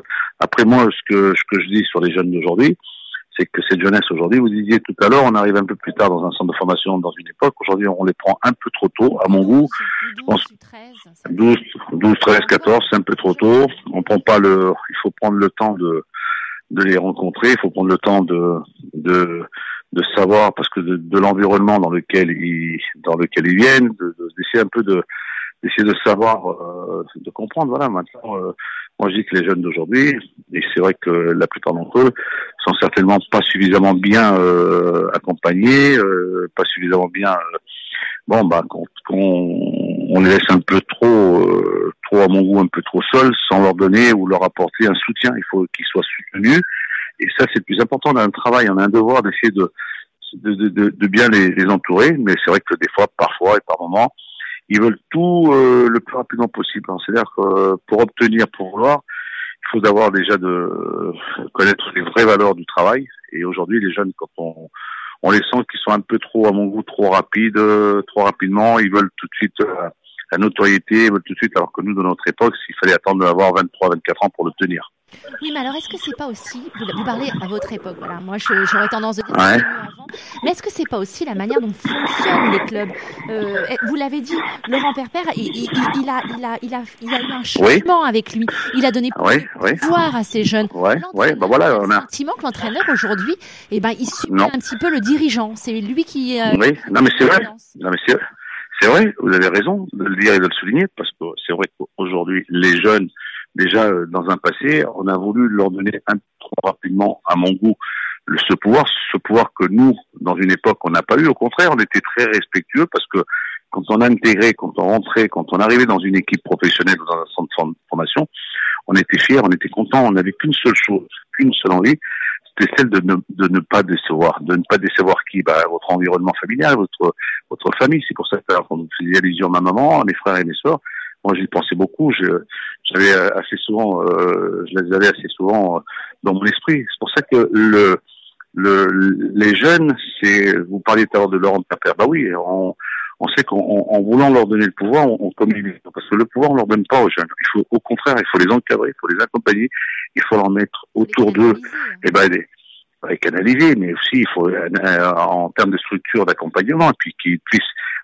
une structure professionnelle, ce ne sont pas les joueurs qui doivent décider, ce ne sont pas les joueurs qui doivent avoir le pouvoir, mais comme les, les dirigeants aujourd'hui ont une crainte, ont une peur, la peur de, de, de, de perdre un, un, garçon qui a une certaine valeur. Malheureusement, c'est après c'est au détriment d'un collectif et, et d'un travail. Et dans un club, il faut d'abord déjà, avant tout, c'est qu'il y ait respecté une institution. Mais bon, les dirigeants aujourd'hui euh, ont tellement peur parce qu'il y a des, des enjeux financiers de perdre ces garçons. Alors, j'ai regardé le match, mon fils y était, donc c'est pour ça en plus que je l'ai regardé parce que je suis une, une admiratrice du Barça. Arsenal-Barça.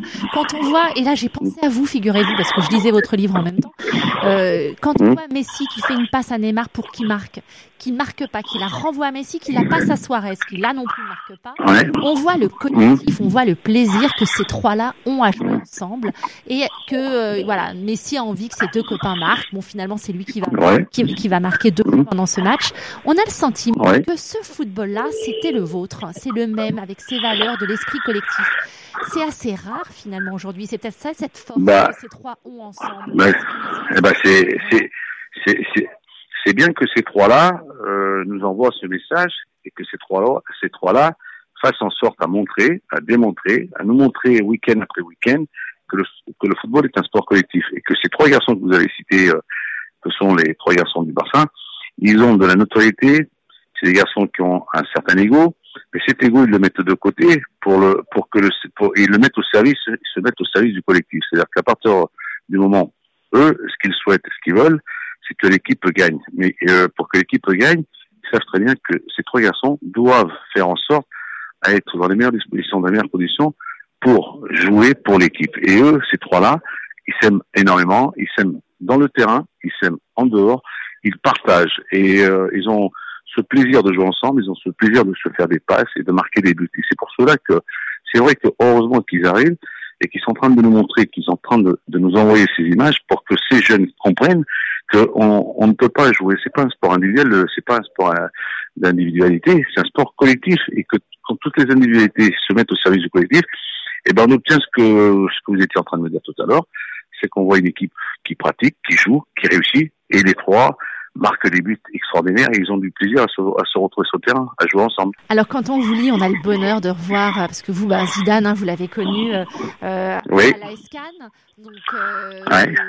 et, et on a, quand on referme ce livre, on a le sentiment de se dire quand même, vous êtes génial comme, comme commentateur, bien évidemment, mais quel joueur et quel entraîneur à quel moment vous allez repasser de l'autre côté, vous dire, allez, le micro, je vais le laisser quelques instants, et je vais à nouveau, parce que quand on vous, quand on vous lit, quand on vous écoute, mais en fait, euh, ouais. vous êtes fait, pour, c est, c est, vous êtes fait vraiment pour entraîner. Là, on peut bah pas je, tel gâchis. bah je, bah je, j'essaie de m'occuper parce que là, j'entraîne la sélection nationale de, de Guinée-Conakry, et c'est pour ça que je, je suis euh, une fois par mois avec cette sélection de, de Guinée. C'est vrai que j'aurais bien aimé, mais en France, c'est devenu très compliqué, très difficile. Moi, ce que j'aurais bien aimé, bah, évidemment, c'est c'est de pouvoir mais retrouver le terrain, revenir en Espagne entraîner, ou d'entraîner même en Angleterre, voilà, dans, non, en, en Allemagne. Maintenant, après, vous en Angleterre, parce que je peux vous dire qu'ici les clubs, moi mon fils il joue en club, ouais. quand on voit les, les, dirigeants du club, ils n'ont rien compris. Bah vous, vous allez leur vous donner euh, des, des, des, leçons parce que quand on voit les valeurs qu'ils enseignent aux gamins, mmh. vous vous dites ils ont rien compris au foot et, et vous votre place elle, bah, est là. Bah, euh, bah, vous m'en trouvez un, je viens. Voilà, vous me ah trouvez bah, un bon club et je viens avec alors, plaisir. Alors, là c'est, euh, moi je relève le défi. Hein. Vous pouvez pas. Euh, bah, voilà, je vous donne, je vous donne, je, je vous laisse. Et, et, et je, je vous laisse même que vous soyez mon agent, vous voyez. Bon, Parce voilà. que si vous avez un club pour moi en Angleterre, vous Moi, j'aime l'Angleterre, vous en plus. pour commenter avec vous dans votre émission de temps eh en ben, temps. eh ben, foot, ah bah, hein, avec plaisir. Ah bah, ah bah, avec plaisir. Vous Ah. venez quand vous voulez. Un, un avis sur euh, le neuvième président de la FIFA, euh, Gianni Infantino, qu'est-ce que vous en pensez? Bah, qu'est-ce que j'en pense? Que j'espère et que je souhaite, parce que l'image du football euh, au niveau de cette institution s'est énormément dégradée. On a, on est déçu, on est dans la déception. La corruption, moi, je ne, je ne cautionne pas. J'ai toujours été contre. Je, je veux un football propre. Je veux des gens propres. Je veux des gens qui, qui nous, euh, qui nous mettent en place des projets, qui nous, qui nous fassent rêver au travers des compétitions qu'ils organisent. Voilà, moi, ce que je demande, c'est ça. Je, je souhaite qu'une seule chose, c'est que, que le football reprenne son, son droit. Son droit, c'est, le football appartient à, à- c'est un sport où on, on a, on a du plaisir, il y a des émotions, il y a du spectacle, et euh, je n'aime pas et je ne souhaite pas que retrouver, revoir les, ce genre de, de, de personnages ou de, de gens qui sont venus le football pour, euh, qui se servent. On n'est pas là pour se servir, on est là pour servir le football. Et ça, c'est, quelque chose qui pour moi est important quand on est passionné. Voilà. Moi, j'ai la particularité, c'est que je, je me dis toujours, tu peux te lever le matin, tu peux te coucher le soir, et tu peux être tranquille avec toi-même, avec ta conscience. Il y en a d'autres, peut-être que ce n'est pas le même cas, mais bon, c'est pas grave. Moi, je suis comme je suis. Je parle comme j'en ai envie, puis voilà, j'ai mon franc parler, ou j'ai mon, mon phrasé, mon français à moi, puis voilà, c'est, euh, on aime, on n'aime pas, mais je préfère mieux être ce que je suis que, que de voir ce qui s'est passé, euh, et que ces gens qui ont eu, euh, à mon avis, le tort, et j'espère, je souhaite que Infantino fera, euh, mettra de l'ordre dans cette maison, parce que la FIFA, c'est quand même une institution dans laquelle on, on est, on est appelé à, dans toutes les confédérations, pour le football, pour les, jeunes, pour les gosses, pour les, à mettre des projets, à, structurer un peu des, pays, à apporter des, des infrastructures pour que l'on puisse jouer dans ce, dans ce sport que l'on aime et de créer des terrains et de faire des terrains pour que les jeunes puissent euh, y jouer et prendre du plaisir. Et leur donner les vraies valeurs du football. Exactement. C'est tout à fait ça. Tous ceux qui aiment Exactement. le foot hein, et, euh, et ceux qui le connaissent pas tellement, en tout cas, ils vont adorer ce livre, Luis Fernandez, C'est gentil. autobiographie, Merci. aux éditions Hugo Sport. Et on vous retrouve sur RMC, bien sûr. Voilà. De 18h à 18h, 20h, tous les jours du lundi au jeudi. Bon bah merci, à très bientôt. Voilà. Merci. À bientôt. À bientôt. Au revoir. Rachel and Co. on French Radio London. Go on, you know you love it. Bonjour à tous, bienvenue dans votre émission Rachel Co. Je suis ravie pour débuter de vous présenter un invité qu'on ne présente plus, journaliste, animateur, euh, homme de, de terrain. Carl Zéro est notre invité. Bonjour Carl Zéro, vous allez bien? Eh ben, écoutez, très bien, surtout que je parle avec vous et que vous êtes euh, londonienne d'adoption et parfois j'aimerais bien être à vos côtés parce que la vie à Paris est parfois un peu lourde. Mais venez, venez, on aimerait bien aussi vous avoir avec nous. Venez vous balader un peu du côté de Londres et même travailler avec nous. Ben, c'est compliqué parce que vous savez, vous savez comment c'est en fait nos, nos productions, elles s'exportent mal. C'est sans doute qu'on ne sait pas faire, donc je vous promets que je vais me mettre à travailler directement en anglais. Oui, d'ailleurs, on, on vient de terminer un film sur Hillary Clinton et il est en anglais, donc Eh ben pour Arte. Et donc, euh, en fait, c'est vrai qu'on pourrait parfaitement venir s'installer. Oui. Eh, Absolument. Alors voilà, j'aimerais qu'on parle aussi. Euh, vous êtes producteur, journaliste, animateur, écrivain. Là, vous faites, euh, vous avez différentes casquettes, mais toujours en rapport avec votre métier. Vous ne perdez pas trop. Et, euh, et là aujourd'hui, nous sommes ensemble pour parler d'un livre euh, qui, qui, qui- six histoires, des faits divers. Vous avez des émissions justement euh, de télé euh, sur ce sujet-là. Étouffé est paru aux éditions L'Archipel. Euh, et vous revenez sur six, six histoires que vous avez euh, sur lesquelles vous avez enquêté. Alors le C'est ça, ce sont... pardonnez-moi. Oui, non, pardon, je- Ce sont des faits divers, c'est ça, des faits sur lesquels vous avez enquêté et traité d'abord dans une émission de télé, c'est ça? Oui, c'est-à-dire que ce sont donc des, à l'origine des documentaires que j'ai réalisés et, je dirais, animés, incarnés, comme on dit aujourd'hui, euh, sur des affaires euh, euh, qui sont d'ailleurs assez différentes les unes des autres, mais qui ont un point commun que je résume dans ce livre, qui est euh, que ce sont des affaires qui ont été un peu enterrées par la justice. Justice qui d'ailleurs peut être parfois divine, puisque dans une des histoires, qui est celle de, de la communauté des béatitudes, euh, on a parlé de secte des béatitudes Vatican, à cause des euh, comportements. Voilà, le, le Vatican a, a carrément euh, étouffé l'affaire euh, euh, totalement pendant des années, pendant même des décennies, avant que finalement euh, ils reconnaissent. Et, et, je me souviens qu'on avait eu, euh, je sais plus, on était arrivé à une demi-douzaine de procès avec eux. Bah justement, Et il a fallu. vous dites systématiquement, les béatitudes ont attaqué en justice tous ceux qui osaient émettre la moindre critique à son encontre. Et au moment du, du tournage du documentaire, la communauté n'a évidemment pas souhaité répondre à vos questions. Et ce que j'aime, c'est que vous écrivez pour une surprise. Là, on reconnaît votre ton, fidèle à vous-même. Euh, mais vous l'avez fait sous une forme, vraiment un travail d'enquêteur. Vous avez rencontré euh, chaque protagoniste de, toutes les affaires. Non, au fond, ce qui est intéressant dans ce dans ce métier de journaliste, on peut le on peut le faire de différentes façons. Je l'ai fait pendant longtemps quand je faisais sur Canal Plus le vrai journal. Alors là, j'étais, euh, on va dire, le présentateur, euh, l'intervieweur, etc. Et puis, ce qui est bien aussi, c'est d'aller faire du terrain, parce que le terrain, vous rencontrez des gens que sinon, dans la vie, ben, vous, leur parleriez pas. Vous, vous passeriez à côté sans connaître euh, leur univers. Et comme ce sont des gens qui ont une euh, ont traversé des moments, des épreuves, des trucs très difficiles, ça devient des gens différents. Ça devient des gens plus humains, plus vrais. Euh, ils trichent pas avec la vie, ils trichent pas, ils racontent pas d'histoire. Moi, j'étais, euh, j'ai interviewé, j'étais habitué à interviewer beaucoup de politiques qui sont évidemment infiniment plus tricheurs ou joueurs euh, que, que ces gens-là. Donc, euh, cette plongée dans le réel, moi, euh, me plaît et me fait du bien en même temps parce que elle, elle, elle me montre la vie sous tous ses aspects. Alors, justement, sur là, cette communauté, la béatitude sur laquelle dans la- vous avez enquêté, hein, vous venez de le dire, le Vatican a couvert. Euh, et pourtant, des familles euh, ont saisi le Vatican pour les alerter. Et ça, ce n'est qu'en 2007 que là, il y a eu le scandale de trop. euh, et le Saint-Siège a condamné les méthodes psychospirituelles de cette communauté. Ouais, ils ont ils ont dégagé le, créateur et l'animateur de ce qui était devenu une secte pour envoyer un, un, prélat euh, que j'ai rencontré qui, qui, qui un jour m'a téléphoné pour me dire je m'appelle je m'appelle euh, frère Henri et je vous appelle pour m'excuser. Je dis ah bah alors bonne nouvelle.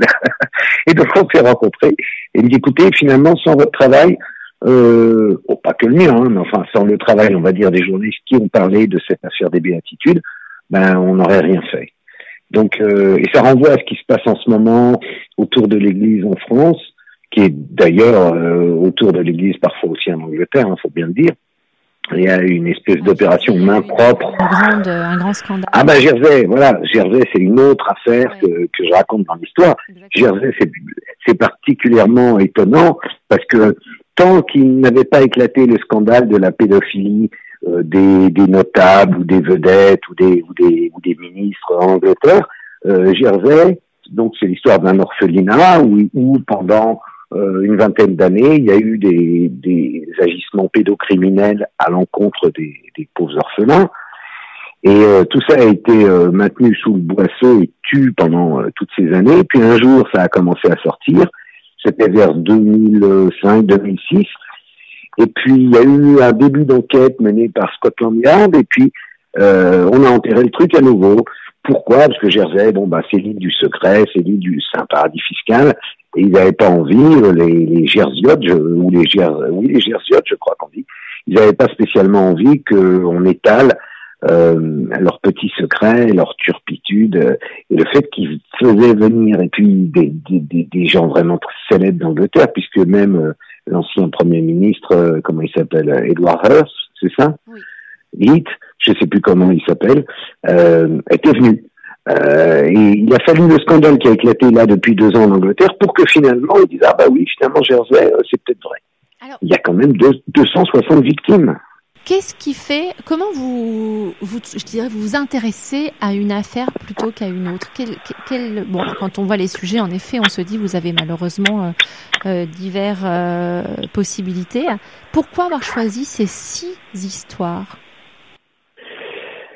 Parce que euh, c'est ce que je vous disais tout à l'heure, en fait, les- c'est quand euh, on a le sentiment que justice n'est pas passée. Euh, quand on a le sentiment que quelque chose a fait que on n'aura pas le fin mot de l'histoire. Et c'est là où nous, euh, journalistes, on sert à quelque chose. C'est avoir la possibilité de là quand, quand un enquêteur a laissé tomber parce que les dossiers euh, s'accumulent et un dossier remplace un autre, quand la justice a laissé tomber parce que bon euh, ils ont d'autres chats à fouetter, ou parce qu'ils ont des pressions, il faut bien le dire malheureusement souvent aussi, euh, et qu'on leur dit bah laisse tomber, c'est pas grave. L'ordre du temple solaire, par exemple? Là, c'est très très mystérieux parce que il y a, il y a on a l'impression qu'il y a eu en jeu en fait derrière donc ces massacres dans des chalets à la fois en Suisse, au Canada et puis finalement dans le Vercors. on a le sentiment qu'il y a eu quand même quelque chose de plus, euh, je dirais, financièrement énorme. 13 millions d'euros qu'on disparaît. il y a ça. Ouais. Et puis des noms politiques qui apparaissent bizarrement. Euh, euh, quand le, le, chef de la de la secte de l'ordre du Temple solaire, Jody Mambro, écrit à Charles Pasqua, il, lui écrit mon cher Charlie. C'est quand même très très bizarre, quoi. il y a certainement des trucs qui nous échappent. Donc c'est un peu on nous cache tout, on nous dit rien cette histoire-là. Donc finalement, euh, on ne sait pas s'ils se sont suicidés ou s'ils ont été suicidés. Il est constamment question dans leur euh, prose de supérieurs inconnus euh, qui logeaient à Zurich ou dont les comptes étaient à Zurich et qui à qui l'organisation servait, mais à quoi servait-elle? Bref, là encore, on en a énormément parlé dans les médias, mais on n'a jamais eu le fameux de l'histoire. Donc en fait, ma recherche, c'est d'essayer de trouver des, de proposer des pistes pour le fin mot de l'histoire, en disant voilà, perso, j'y suis allé, j'ai rencontré les gens, voilà ce que je pense. Après, c'est que mon avis, c'est mon intime conviction. Est-ce que vous finalement vous regrettez pas de ne pas avoir mené peut-être une autre carrière, un, autre, euh, une autre profession? Parce que quand on vous lit, on sent vraiment c'est une vocation. Vous y allez avec vos tripes, quoi. Ben, non, parce que j'aurais pas pu. Euh, euh, enfin, je, je, pense que j'aurais pas eu si j'avais par exemple choisi d'être détective privé ou d'être dans la police. ou J'aurais pas eu la liberté que j'ai euh, vis-à-vis de mes clients en tant que détective privé ou vis-à-vis de ma hiérarchie en tant que policier. J'aurais pas pu aller au bout de, des enquêtes. Là, j'ai la possibilité de le faire, puisque finalement, je suis un électron libre dans l'histoire. Moi, euh, personne ne m'attend et donc euh, ça me permet d'arriver. Quand quand on vous attend, on vous attend souvent au tournant. Euh, c'est pas mon cas. Est-ce que y a des, j'imagine qu'il y a des histoires qui qui sont plus difficiles, notamment quand il y a des, des, des crimes d'enfants. est-ce que est-ce que vous dans dans ces histoires, il y a des moments où vous avez failli craquer en disant bon, je je vais pas aller au bout? Euh, ne pas aller au bout, ça, ça, serait coupable. Euh, c'est-à-dire, si on commence à s'intéresser à ce genre d'affaires, il faut au contraire aller au bout parce qu'on rencontre des gens qui ont une pression sur les épaules infiniment plus grande que celle que moi je peux rencontrer euh, au cours des enquêtes ou quand je rédige les livres. Euh, disons, tout, tout, ce qui touche de près ou de loin la pédocriminalité, euh, pour moi, c'est le dernier tabou qui existe réellement. C'est-à-dire que je trouve que bien souvent, euh, quand un enfant disparaît, il ne réapparaît jamais. On nous dit euh, que c'est un prédateur et puis euh, que bon peut-être dans 20 ans on trouvera un cadavre. Moi, je, je, fais partie de ceux qu'on appelle les croyants. Les croyants, ce sont ceux qui pensent qu'il existe des réseaux pédocriminels organisés, que après tout, de même que la drogue rapporte de l'argent, enlever des enfants pour des prédateurs sexuels, mais je veux dire qu'ils sont établis dans la société, pas euh, des pauvres euh, rigolos ou des pauvres baltringues qui attrapent un enfant pour le violer et s'enfuient. Euh, moi, je vous parle de gens installés dans la société. Je pense que ça existe. Et donc, c'est un combat qui ne finit jamais, puisqu'il y a toujours de nouvelles affaires, toujours de nouvelles interrogations, toujours... et d'ailleurs, on parle d'un livre là qui s'appelle Étouffé, mais le premier de la série s'appelait Disparu, il était uniquement autour de ça de ces enfants disparus. Alors, il y a une autre, euh, une autre histoire que vous, que vous, abordez également, celle de cet homme, cet assureur euh, euh qui disparaît. Euh, la police dit à sa famille qu'il a dû partir parce que il, a, il a détourné de l'argent et en fait son corps est retrouvé dans des conditions vraiment très étranges. On dit à la famille que il a dû se suicider. Vous, vous réouvrez, il y a un côté cold case, vous réouvrez ces, ces enquêtes, vous travaillez dessus. Euh, donc vous avez rencontré, comme dans toutes les histoires, les, les, les protagonistes. Euh, vous êtes quand même quelque part leur dernière, euh, leur dernier espoir, parce que c'est des gens qu'on n'écoute plus, qu'on a laissés euh, dans, dans, dans, le drame complet. Est-ce que ça aussi c'est une responsabilité supplémentaire? Mais ça, ça, je dirais que c'est, merveilleux quand euh, on arrive par le simple fait d'avoir euh, été sur place à faire qu'il y ait un petit, par exemple, un petit écho dans la presse, et que grâce à ce petit écho dans la presse locale, subitement euh, euh, au tribunal, un, juge d'instruction se dise mince, mais telle affaire, on l'a complètement oublié, vite, il faut faire quelque chose. Et du coup, c'est arrivé dans une affaire euh, qui était une succession de, de, de meurtres euh, dans ce qu'on avait appelé le, le, triangle maudit entre Beaune, Chalon et Mâcon. Euh, il y avait 11 jeunes filles assassinées. Et le, donc j'étais j'étais allé, j'avais fait toute toute l'enquête et puis euh, il y a eu un papier et, et, du coup une des dames qui avait perdu sa fille de 14 ans qu'on avait retrouvée euh, violée et tuée dans dans la cave du HLM a eu la joie de voir pour la première fois de sa vie après 21 ans d'attente un juge d'instruction.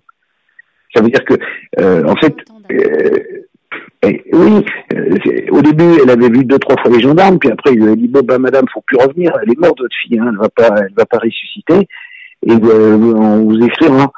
Ils n'ont jamais écrit, donc elle attendait.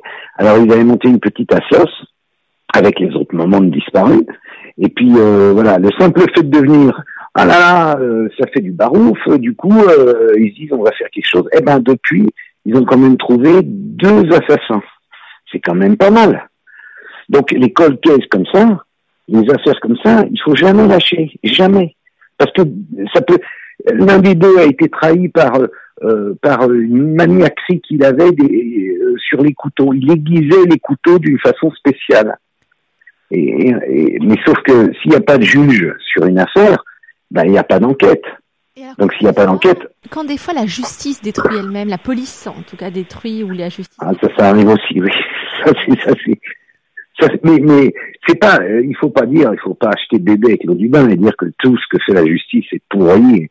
Il faut dire que parfois la justice, euh, pour des raisons euh, diverses et variées, peut cacher une vérité et parfois aussi simplement par bêtise peut détruire des preuves essentielles dans des affaires. La, Donc là, on, on... parlé, la voiture euh, n'a pas été, euh, euh, on n'a pas pris les traces ADN ni rien, et le garage tout le monde l'a touché, et du coup, il n'y avait aucune preuve recevable, l'ADN n'était pas possible, et ça, vous vous dites, c'est pas normal. Même nous, on le sait aujourd'hui avec les émissions de télé, les séries télé, on sait qu'on fait pas des choses comme ça. Donc on peut se, on peut se poser des questions. Et dans le cas de l'affaire des 11 enfants disparus, vous dites quand la justice détruit les preuves.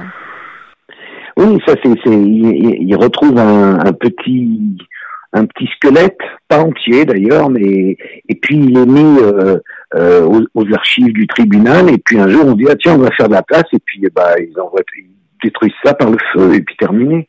Et donc quand on se dit mais finalement il y a quand même 11 personnes qu'on cherche toujours, peut-être ce cadavre c'était celui d'une des personnes, et comme à l'époque, euh, l'ADN n'était pas, l'analyse de l'ADN n'était pas au point, aujourd'hui, il l'est. Donc euh, c'est ça qui est terrible, c'est qu'en euh, analysant ne serait-ce que le crâne, on aurait pu dire s'il correspondait à telle ou telle personne, mais ils l'ont détruit. Et dans l'affaire que vous citiez précédemment, qui est l'affaire de l'assureur d'Arras, Zel, euh, là c'est encore beaucoup plus sombre ou machiavélique, c'est-à-dire que ce monsieur euh, on va quand même retrouver euh, toutes sortes de carnets euh, dans lesquels il note des prénoms, des âges, voilà, et, et, des, des, et des, des, connotations sadomaso, chaînes, bracelets, menottes, je sais pas quoi. donc on se dit, ce type qui est soi-disant s'est suicidé et dont on n'a pas pu analyser ni la voiture, dont on a refusé l'autopsie, dont on a... Ah, il est bizarre, il a un poids, euh, il, est, il, il, a une altère, oui. Une, alter, oui, une, une, une altère dans son sac à dos. Oui. Euh, D'ailleurs, altère est un mot qui revient très souvent dans ces petits carnets secrets.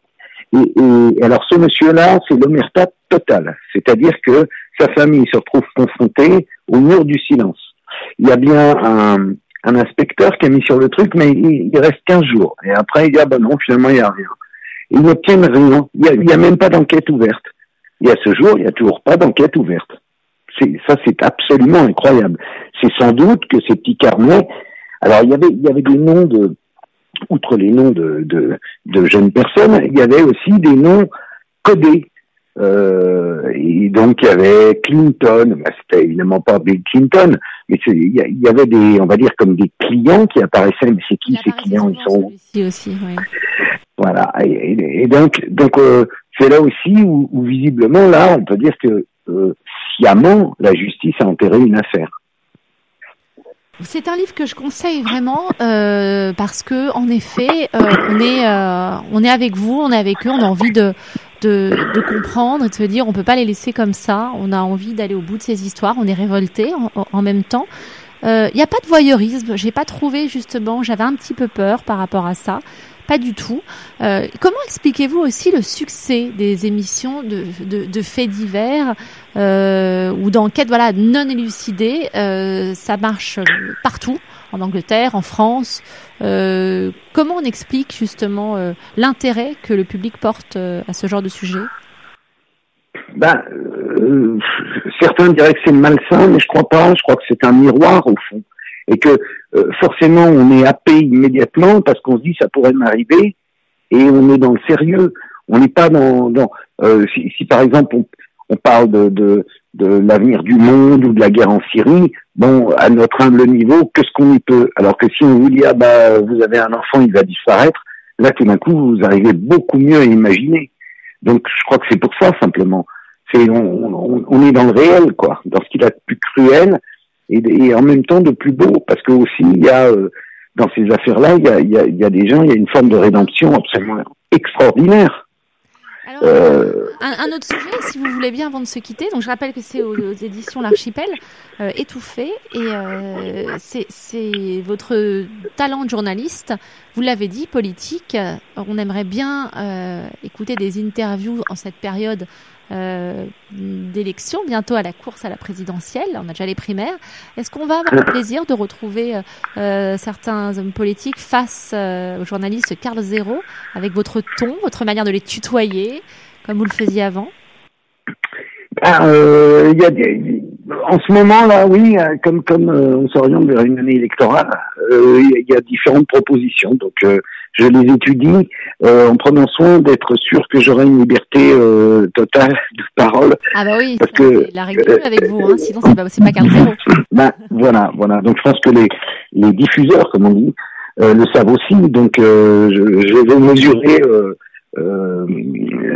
Je, je veux toucher du doigt euh, la, la, la, fermeté de leur euh, de leur propositions et de leurs promesses. Ben, en, vous lisant, je, je vous assure, c'est, je, je, pensais à ça quand j'ai fini votre livre. Je me suis dit, mais parce que même en vous lisant, vous avez ce ton sur ce sujet-là où vous dites, euh, voilà, vous, vous, vous, vous, pensez à haute voix, vous faites des commentaires, et, et j'ai revu, j'ai revisionné des interviews euh, d'hommes politiques, et pour le coup, là, vous avez une autoroute devant vous parce qu'il n'y a personne hein, qui, euh, qui fait ce que vous faites, Carl Zéro. Donc je pense que les, les diffuseurs, les chaînes de télé vont venir vous draguer. Ils vont être nombreux à vous faire. Écoutez, on verra bien, on verra bien. Vous viendrez nous ça, ça... pour nous en parler D'accord, d'accord. Euh, D'accord, promis. Et on voit quand vos prochains documentaires, euh, euh, notamment euh, sur Hillary Clinton euh, Ça, c'est, je crois, la veille de la Convention démocrate, donc c'est le 12 juillet. Parfait. C'est le 12 juillet sur Arte à 20h50. Arte, 20h50, le 12 juillet. Le rendez-vous est pris et étouffé aux éditions L'Archipel. Merci beaucoup, euh, Carl Zéro, d'avoir accepté d'être avec nous dans Rachel Co. Et, euh, eh ben, c'était très sympa. Et je vous dis à très, très sympa. Bon, je vais la faire à la, à la Carl Zéro. Je te dis à très bientôt. Et moi aussi, je te dis à bientôt. Au revoir. Rachel and Co. on French Radio London. Go on, you know you love it. Notre invité politique est avec nous aujourd'hui. Euh, député maire, il a occupé des, des fonctions ministérielles. Jean-François Copé est avec nous. Bonjour Monsieur Copé, merci d'être avec nous. Bonjour, bonjour, c'est un plaisir de vous retrouver. Nous sommes euh, ravis de vous accueillir sur euh, les ondes de FRL pour parler de ce livre, Le sursaut français, paru aux éditions Stock. Mais avant cela, si vous le voulez bien, une réaction. Les Britanniques ont décidé de quitter l'Union européenne. Euh, Pouvons-nous avoir euh, votre sentiment sur ce divorce? Bah, écoutez, comme tout le monde, euh, j'en ai été évidemment très triste parce que je pense que la Grande-Bretagne est un pays majeur de notre continent et que le choix qu'il a fait de quitter l'Union européenne, c'est d'abord un choc, Mais ensuite, il faut maintenant en tirer un certain nombre de, de conséquences pour l'avenir. Alors, c'est vrai que moi, je, je, je, le dis à ceux qui nous écoutent, euh, quelque part, je trouve que nos amis britanniques, ils ont un petit peu joué avec le feu depuis 30 ou 40 ans, parce qu'à force d'expliquer toute la journée que c'était de la faute de l'Europe, eh ben forcément, ça crée euh, un conditionnement pour, euh, pour l'opinion publique britannique. Et comme en même temps, j'ai observé que 73% des 18-24 ans, euh, des jeunes de 18 à 24 ans euh, britanniques ont voté contre le Brexit, je me dis c'est terrible parce que ça veut dire que c'est un pays qui a voté contre contre ces jeunes et je trouve ça d'autant plus triste lorsque je vois en même temps les déclarations de, de Nigel Farage ou de, de, de, Boris Johnson au lendemain du Brexit qui étaient effarants de lâcheté et je trouve ça vraiment très dommage. Voilà. Mais enfin maintenant que voulez-vous? Le divorce euh, a été annoncé, il faut autant que ça aille vite parce que je pense qu'il n'y avait rien de pire que de laisser l'ambiguïté pendant euh, pendant des mois et des mois. Alors, David Cameron a annoncé euh, qu'il allait démissionner et que euh, d'ici le mois d'octobre, un, un, nouveau ministre prendrait le relais. Euh, et depuis quelques jours, on peut, on peut constater que Bruxelles presse la Grande-Bretagne, presse David Cameron de, euh, eh bien, de mettre en place cette, euh, ce, départ.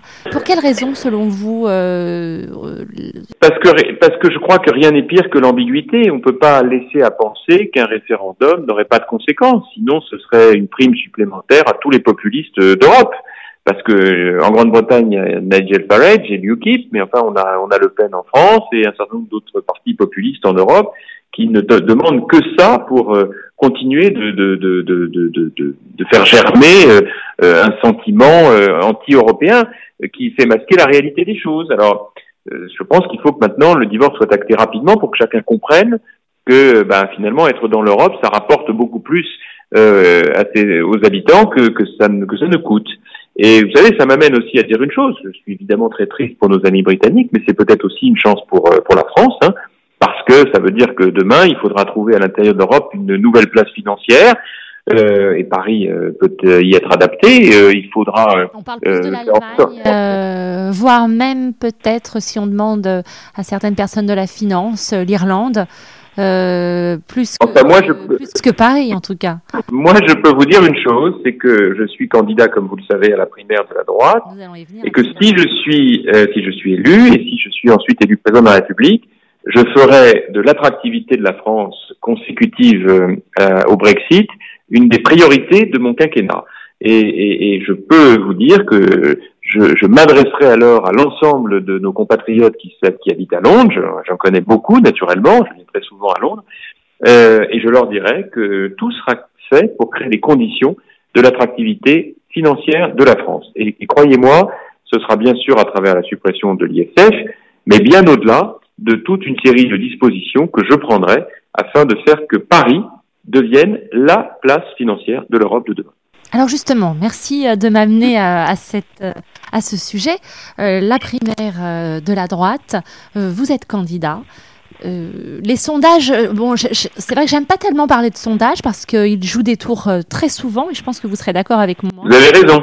Voilà. Vous avez raison. Donc on va, on va pas les évoquer, même si cela ne, ne vous donne pas favori, mais c'est peut-être ça. Moi j'aime bien euh, les outsiders justement. bah écoutez, moi aussi je suis comme vous, vous voyez, parce que euh, j'ai quand même pour, pour référence des, des, des, des, personnalités politiques qui bien avant moi étaient données perdantes, qui ont demandé même de se retirer, Jacques Chirac par exemple, et qui finalement l'ont emporté. En réalité, celui qui a emporté cette primaire, c'est celui qui à la fois aura une ligne politique et incarnera un leadership conforme à ce que les, les, Français attendent, vous savez. Donc moi, je ne suis pas du tout inquiet. Euh, je continue ma, ma campagne euh, que j'ai commencé euh, en fait au mois de février. Alors pourquoi au mois de février? Tout simplement parce qu'il y a deux ans, vous vous souvenez que j'avais été mis en cause dans une affaire affreuse, l'affaire dite Big Malion, qui en fait était l'affaire des comptes de campagne de Sarkozy, et ça a arrangé un peu tout le monde. Exactement, ça a arrangé un peu tout le monde de me désigner comme coupable, et donc je me suis dit la seule solution c'est d'attendre euh, le verdict de la justice. Et les enquêteurs, de, les magistrats, ont euh, clôturé l'instruction de l'enquête, et à ce titre, ils m'ont fait connaître qu'ils me mettaient hors de cause, complètement hors de cause. Donc c'est vrai qu'à ce moment-là, j'ai décidé d'être candidat. Si j'avais été mis en examen, je vous le dis, je n'aurais jamais été candidat. Mais n'ayant pas été mis en examen, je suis donc parti en campagne, je traverse la France dans tous les sens, je vais voir aussi les Français de Londres, j'ai fait il n'y a pas très longtemps, je vais sans doute y revenir bientôt, et avec une idée simple, qui est de dire, en réalité, il faut répondre à l'attente des Français qui disent il n'y a plus de commandement dans notre pays, il n'y a plus de chef. Et je crois qu'ils ont raison. En fait, ma campagne, moi, je l'ai axée sur un premier thème qui est celui du leadership, du rétablissement du leadership. Parce que depuis que M. Hollande est au pouvoir, ben, il n'y a plus de décision, euh, on le voit bien, mais beaucoup nous disent, vous savez, quand la droite était au pouvoir, ben, non, vous n'êtes pas allé euh, du temps de M. Sarkozy, de M. Fillon, vous n'êtes pas allé aussi loin, euh, loin s'en faut, hein, que, que ce qu'on pouvait attendre. Alors face à, cette déception, moi, mon message, c'est de dire on ne recule plus. Voilà. Et d'ailleurs, c'est le slogan de ma campagne, celui de la droite décomplexée, c'est-à-dire une droite qui s'affirme, qui euh, n'a pas de complexe, qui assume ce qu'elle est, sans être une droite extrémiste. Hein. vous savez que je combats l'extrême droite, mais qui ne tremblera pas quand il faudra décider des choses importantes. Alors permettez-moi, je, retiens beaucoup de choses sur ce que vous venez de nous dire, mais notamment si vous, avez, si vous aviez été mis euh, en examen, vous ne vous seriez pas présenté. Euh, forcément, mes auditeurs ainsi que moi-même, nous pensons à un autre candidat, l'ancien président de la République, Nicolas Sarkozy. Euh, ça voudrait donc dire que pour vous, il ne devrait pas se présenter, même si officiellement, il n'a pas encore annoncé sa candidature. Écoutez, moi, je, vais vous dire, je rentre pas là-dedans parce que j'ai pas de commentaires à faire sur euh, les autres candidats. La seule chose que je puisse vous dire, c'est ce que je, ce qui me concerne et ce qui concerne mon éthique personnelle. Voilà. Pour le reste, chacun fait comme il l'entend et c'est aux électeurs d'apprécier. Sur ce livre, vous revenez sur, euh, sur cette affaire, justement, euh, l'affaire des comptes de campagne de Nicolas Sarkozy, non pas l'affaire Big Malion, rappelons-le, euh, et sur beaucoup d'autres euh, moments de votre vie. J'ai l'impression qu'il y a eu un désamour entre vous et les médias français. Il y a eu du pain au chocolat. Euh, qui vous a porté énormément préjudice. Et alors que les, les, auditeurs ont besoin de savoir, vous êtes le maire d'une ville qui s'appelle Meaux, et vous êtes oui. un maire très, très soutenu par ses habitants. Euh, Absolument. Vous l'avez vécu, cette affaire du pain au chocolat. Est-ce que vous pouvez raconter aux auditeurs de FRL, de French Radio London, euh, ce que vous racontez? Bien sûr. Écoutez, vous savez, c'est très, c'est très intéressant parce que ça dénote aussi les travers euh, du système, euh, j'ai envie de dire, euh, médiatique parisien, qui est tellement éloigné de ce qui se passe dans, dans la vraie vie parfois. je, je, je m'explique. c'est, je suis maire de Meaux, effectivement, vous l'avez rappelé, qui est une ville qui est un peu une petite France en fait, avec ses 55 000 habitants, ses 27 nationalités différentes, ses quartiers difficiles, ses problèmes d'insécurité. Et face à tout cela, euh, lorsque j'ai été élu, j'ai vraiment pris les problèmes les uns après les autres à bras le corps et, et, on a eu des vrais résultats. On a déghettoisé, on a mis des caméras, comme à Londres. J'en ai mis 200 à Meaux, j'ai embauché des policiers municipaux armés. On a vraiment réduit la délinquance de moitié.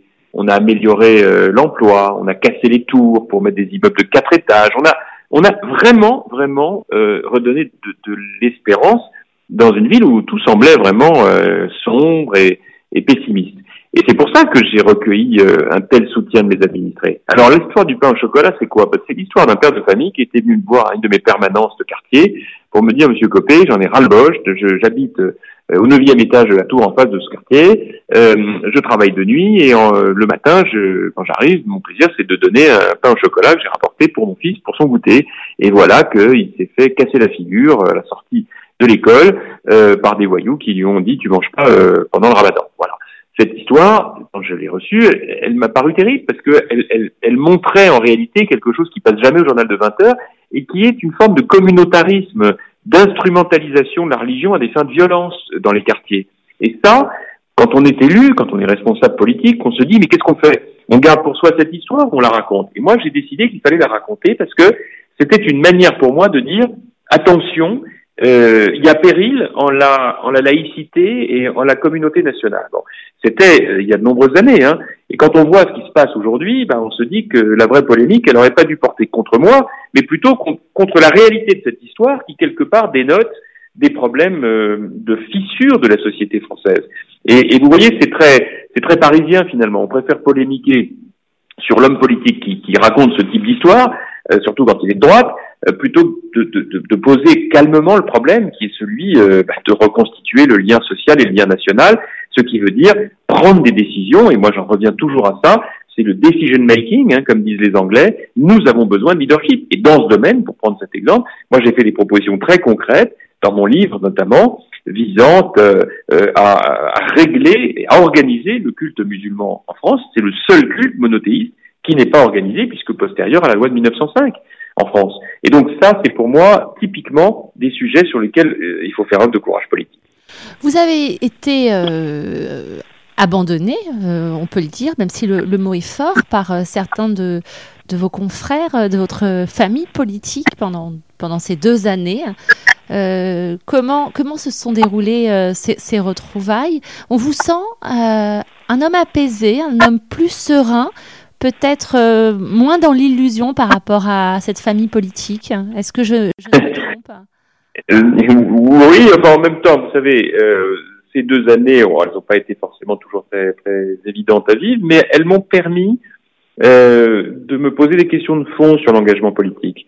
Et en particulier de me dire, au fait, tu faisais tout ça pourquoi déjà? Quand il y a un torrent de haine, quand il y a un phénomène de meute très violent, de gens qui euh, finalement, plutôt peut-être par jalousie aussi, se disent ah bah tiens on a l'occasion de d'écarter un concurrent, donc euh, on le fait parce qu'après ce sera trop tard. Bon. Euh, et en même temps, ça a été une occasion de résilience, de réflexion, euh, de travail de fond, et c'est aussi ça qui m'a aidé à revenir avec un livre, le sursaut français, qui est un- aussi le- le- l'analyse, vous l'avez vu, d'un diagnostic assez approfondi du malaise de notre pays, mais aussi des forces de notre pays, et de faire des propositions argumentées, chiffrées. Je suis d'ailleurs le seul des candidats à la primaire à faire un programme qui soit chiffré, euh, parce que je crois que c'est important qu'on arrête d'abuser les gens sur euh, euh, des promesses qu'on tient pas, euh, les, les, pseudo-rêves bidons qui, n'ont euh, d'existence que pendant la campagne. Et vous voyez, je, je propose par exemple un changement complet de méthode de gouvernement. Là où euh, on utilise des lois qui prennent du temps, qui durent 18 mois, des procédures qui n'en finissent pas entre l'Assemblée, le Sénat, les milliers d'amendements, les grèves et les manifs, moi je propose un système radicalement différent qui consiste à adopter immédiatement, dès le mois de juillet, les 15 décisions qui, par ordonnance, comme l'avait fait De Gaulle en 58, débloqueront le pays. Et ça, je crois que ça changera vraiment les choses. Et, et les gens, il y a un vrai déficit de crédibilité des hommes politiques en France. Hein.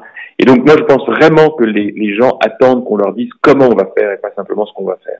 Et moi, mon idée, c'est de mettre le paquet, hein, pour parler très franchement, sur euh, la liberté, le retour de la liberté économique. Je pense qu'on ne peut plus euh, continuer de voir un pays étranglé par les normes, les réglementations, euh, les dépenses publiques, l'instabilité fiscale, tout ça parce que des hommes, des responsables politiques se cachent euh, derrière euh, leurs responsabilités. Alors, euh, ils font pas de grandes réformes parce que euh, parce qu'ils ont peur des grèves. Alors, ils font croire que c'est euh, à cause de Bruxelles. Euh, et puis pendant ce temps-là, bah, ça, ça dissuade les entrepreneurs d'entreprendre. Vous voyez. Et donc, moi, je pense qu'il est temps de changer tout cela. On est à, à l'heure de l'ubérisation de la société. Il faut euh, assumer que le- le- le- l'organisation du travail, du du numérique, a complètement changé. Et c'est ça qui est. Alors justement, l'image de la France à l'étranger, euh, en tout cas nous de Londres, euh, quand on regarde ce qui se passe depuis quelques mois, on va même parvenir sur quelques années, euh, l'image est désastreuse, la France immobilisée par ces grèves. Alors vous avez employé le, le mot ubérisation, justement, Uber, ça, ça a causé euh, des, des manifestations terribles, des taxis. Euh, là, depuis quelques mois, la CGT euh, euh, manifeste quasiment chaque jour. Il y a une position du gouvernement. Un coup, euh, la manifestation est interdite. Quelques heures après, elle est acceptée. Comment donner envie euh, aux investisseurs étrangers de venir aujourd'hui si demain vous êtes président? Écoutez, je vais vous dire, ils viendront à partir du moment où ils verront qu'il y a à la tête du- de, leur, de notre pays euh, un leader qui euh, assume pleinement ses responsabilités de chef. Parce que le vrai problème de notre pays, c'est que le président de la République, institutionnellement, il est le chef d'État euh, de toutes les démocraties qui a le plus de pouvoir hein, et qui, euh, paradoxalement, euh, ne les utilise pas parce qu'il a peur. Euh, il a peur des sondages, il a peur des commentaires, il a peur du journal de 20 heures, euh, il a peur de tel ou tel philosophe qui ferait un mauvais éditorial sur lui. Alors qu'en vérité, Jean-François Copé. bah, c'est pas que j'ai peur de rien, mais vous savez, d'abord, j'en ai quand même pas mal euh, soupé hein, euh, de, de la violence. Euh, et donc, quelque part, au bout d'un certain temps, on, on passe outre. Euh, quant au sondage, ça n'a jamais été ma préoccupation première. Donc, euh, en vérité, tout ça, c'est pas ça qui compte. Ce qui compte, c'est que les, les électeurs, et les Françaises et les Français, où qu'ils se trouvent, perçoivent euh, l'authenticité qui est la mienne, la détermination qui est la mienne. En vérité, je n'ai plus d'autre raison de m'engager sur le plan national que celle de, mettre en œuvre le programme que je préconise. Et quand je vois mes autres concurrents, euh, les quatre autres, hein, euh, qui euh, fluctue sans arrêt. Alors là, au lendemain du Brexit, la grande mode, c'était de dire qu'on allait faire un traité européen et, et un référendum. C'est comme si on n'avait pas compris ce qui s'était passé en Grande-Bretagne. J'étais le seul d'ailleurs à m'y opposer fermement en disant qu'on n'allait pas encore continuer de raconter des blagues, euh, des balivernes aux Français. On ne fera pas un nouveau traité, on va pas recommencer à s'engueuler à 27 pendant deux ans ou trois ans pour pondre un texte à l'eau tiède. On va pas refaire un référendum pour le perdre. Il y a un moment, il faut arrêter la démagogie, ça va bien. On n'est pas obligé de répéter bêtement que dit M. Farage en Grande-Bretagne ou Mme Le Pen en France. Vous voyez, c'est ça qui ne va pas. C'est cette incapacité à prendre un tout petit peu de recul et dire ça suffit. Il y a les conseilleurs, mais il y a aussi le décideur. Et du coup, ça fait des démocraties faibles. Vous parliez de la CGT. Écoutez, regardez ce qui se passe. Qu'est-ce que ça donne? Ça donne une CGT qui co-gère le pays avec M. Valls. C'est aberrant. Tout ça pourquoi? Ben Parce que les dirigeants de notre pays sont faibles. Et il n'a jamais été écrit nulle part que les démocraties devaient être faibles. Hein. Euh, jamais. Hein. Donc en réalité, quand la CGT euh, euh, donne l'instruction à, certains de ses membres de, bloquer des centres stratégiques, des raffineries, des centrales nucléaires, eh ben il faut les déloger, il faut les déloger immédiatement, il faut sanctionner, il y a des lois en France, il faut juste pas avoir peur de les appliquer pour licencier pour faute lourde. de la même manière qu'en ce qui concerne la SNCF, moi si je suis président de la République, je recruterai, et ça prendra pas très longtemps, des, nouveaux conducteurs de, de, TGV qui auront un statut privé, et non pas le statut privilégié des conducteurs de la SNCF aujourd'hui, et qui pourront se substituer aux grévistes sans état d'âme. Euh, comme de la même manière, eh ben, on mettra la SNCF en concurrence dans notre pays, comme ça s'est fait en Grande-Bretagne. Tout ça, il faut le lancer. Alors il y aura une épreuve de force. Ben, il y aura une épreuve de force, sauf que comme tout aura été déjà décidé au mois de juillet, et que les grèves n'arriveront pas avant le mois de septembre-octobre, parce que pendant l'été, les gauchistes sont en vacances, eh ben, ça réglera beaucoup de problèmes. Simplement, il faut le faire. Et moi, j'ai quelques références. Hein. Madame Thatcher... Votre, votre, modèle, euh, bah, votre référence, euh, oh, ma référence. Ma référence numéro un, c'est Général de Gaulle parce que je pense que lorsqu'il est arrivé au pouvoir en 1958 dans un pays qui s'effondrait complètement, hein, la fin de la quatrième République, euh, c'était un truc de fou. Euh, on avait des, déficits en pagaille, on avait euh, des dizaines de milliers de jeunes qui étaient sous les drapeaux avec la guerre d'Algérie, on se tirait à balles réelles dans les rues, les gouvernements diraient quatre points et demi. De Gaulle est arrivé avec les ordonnances qu'il a prises dans les trois mois qui ont suivi son arrivée et qui ont remis la France en ordre de marche pour les 15 ans qui ont suivi.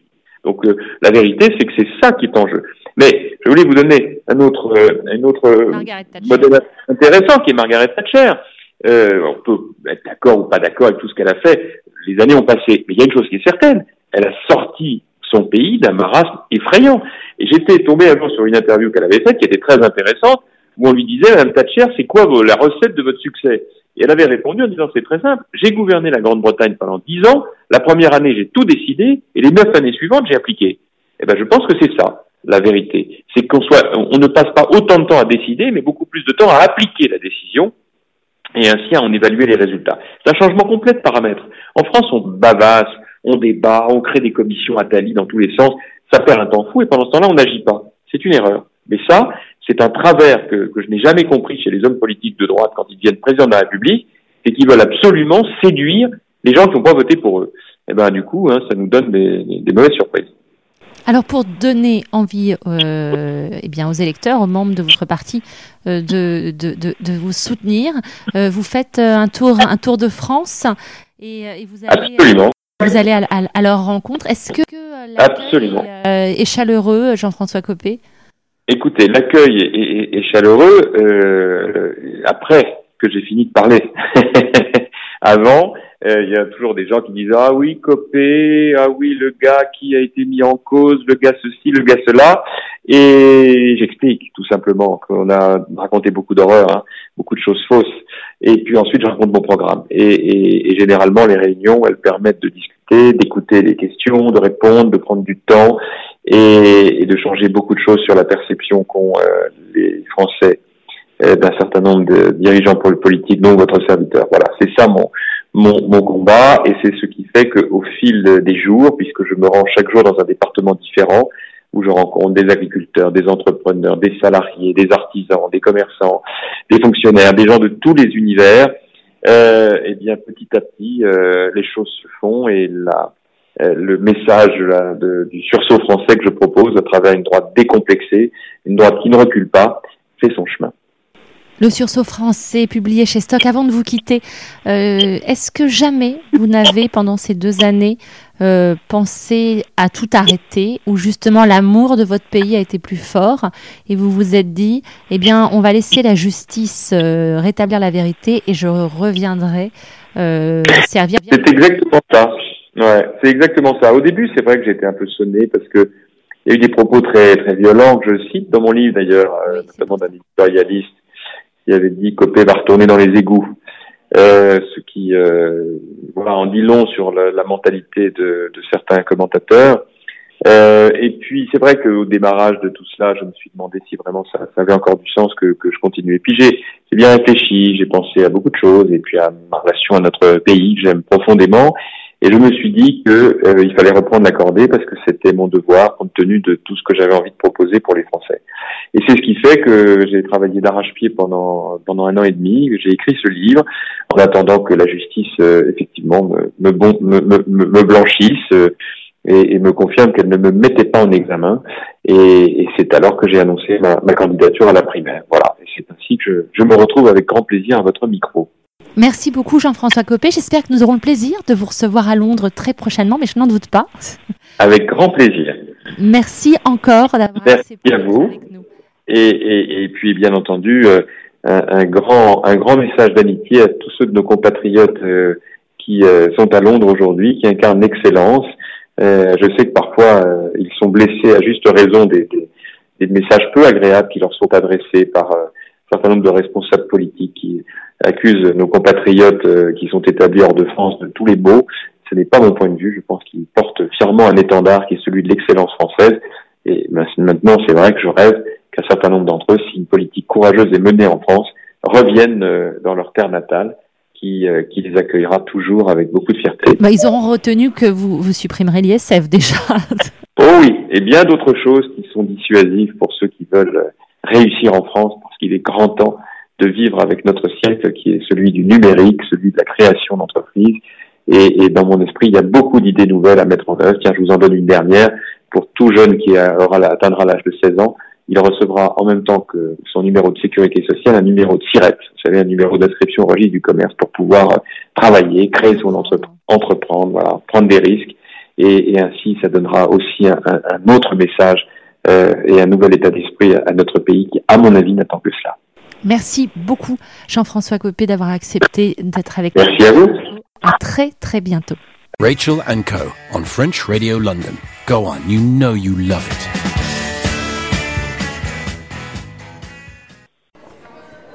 J'ai le plaisir de recevoir à Londres, il nous fait l'honneur de, de, venir nous voir, Frédéric Lefebvre, ancien ministre, député euh, euh, Les Républicains, des Français en Amérique du Nord. Et là, il est avec nous à Londres. Bonjour. Bonjour, merci de m'accueillir. Bah, merci à vous de venir. Euh, ça nous fait toujours plaisir euh, quand, quand, des hommes politiques viennent voir les Français euh, de l'étranger. Et vous faites l'effort de venir nous voir en Grande-Bretagne, en ce moment surtout sachant que euh, les États-Unis sont frappés par une tragédie. Euh, la Floride a été touchée, Orlando, un club gay, euh, un terroriste est rentré, a tué plus de 50 personnes et, blessé autant de monde. Une tragédie. Les, hommes et les femmes politiques, et pas seulement, redoutent bien évidemment de la récupération, notamment du côté des républicains avec Donald Trump. Quel est votre sentiment sur ce sujet? D'abord, vous savez, les États-Unis sont euh, régulièrement touchés. Euh, euh, sur cette question précise, vous parlez de récupération, mais le vrai sujet, et c'est un problème d'ailleurs majeur pour toutes nos démocraties, c'est que ce garçon, comme vous le savez, est né en réalité aux États-Unis, il est né à New York. Et, donc, il n'est absolument pas venu de l'extérieur, il n'a pas été mandaté pour. les forces de police n'ont repéré quelques euh, mouvements un peu suspects de sa part que très tardivement et sans jamais faire le lien avec euh, l'État islamique. Et ça n'est qu'en toute dernière minute qu'il a revendiqué sa proximité avec l'État islamique. Donc on voit bien que le danger aujourd'hui, euh, en Europe comme en Amérique du Nord, il est à tous les coins de rue, qu'il faut être une vigilance particulière et que, comme vous le dites, de la même façon qu'en France, il y a une dérive identitaire qu'on voit ici d'ailleurs euh, en Angleterre, ça me frappe depuis euh, que je suis arrivé, dans toutes les discussions que je peux avoir. Euh, il y a cette même dérive identitaire aux États-Unis. Et évidemment, les attentats, ce climat de peur entretiennent de la part des, des, hommes et des femmes politiques des comportements souvent cyniques parce qu'ils se disent que c'est en surfant sur ces sujets qu'ils ont le plus de chances là où ils sont euh, plutôt désarmés sur le plan économique, euh, le plus de chances de, d'aller séduire et souvent en flattant les bas instincts. Donc euh, vous avez raison, aux États-Unis, mais, mais pas qu'aux États-Unis. Hein. dans toute l'Europe, c'est la même chose. On voit malheureusement un, climat qui est nourri par le terrorisme et, par la menace qui pèse sur, sur nos citoyens, sur nos peuples. Vous êtes candidat à la primaire de la droite euh, pour la présidentielle de, 2017. Henri Guénaud vient d'annoncer également euh, sa candidature. Euh, il y a plusieurs sujets que j'aimerais aborder avec vous, mais sur ce point-là, qu'est-ce qui vous a décidé à relever les manches et à y aller? Ça fait plusieurs semaines euh, plusieurs mois même plutôt, plusieurs mois que vous êtes euh, en déplacement dans toute la France, que vous allez euh, là où les autres d'ailleurs ne vont pas, dans les hôpitaux. Il y a un programme dont on entend très peu parler. C'est justement le programme Les problèmes de budget dans les hôpitaux. Vous, vous y allez, vous connaissez, vous êtes sur le terrain. Qu'est-ce qui a fait que vous avez, décidé un petit peu de tourner le dos peut-être à votre mentor, hein, Nicolas Sarkozy, pour justement vous porter candidat?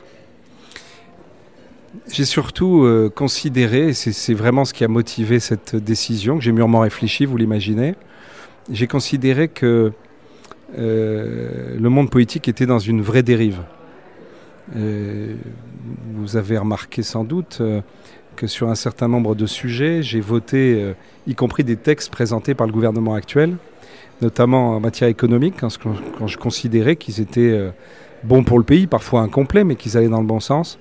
Et je pense que c'est vraiment cette attitude politique qu'attendent aujourd'hui nos compatriotes, qu'ils en ont assez euh, de euh, ce logiciel droite-gauche qui est entretenu de manière totalement artificielle, qui prend vraiment les gens pour des imbéciles. Mais, on voit d'ailleurs euh, Valérie Pécresse et, la maire de Paris, Anne Hidalgo, travaillent plutôt bien ensemble, droite-gauche, elles ont réussi. et on sent que vous aussi, c'est vraiment quelque chose qui vous tient à cœur, c'est pas les partis, c'est les idées. Bien sûr, vous savez, j'ai commencé ma vie politique euh, avec Jacques Chaban-Delmas, j'étais euh, la petite main du cabinet à l'époque. Et il m'a appris une chose, c'est que pour réformer, il fallait additionner les différences. Et finalement, tout au long de ma vie politique, même si j'ai parfois eu des missions difficiles, mais tout au long de ma vie politique, je n'ai jamais euh, quitté cette, cette trajectoire.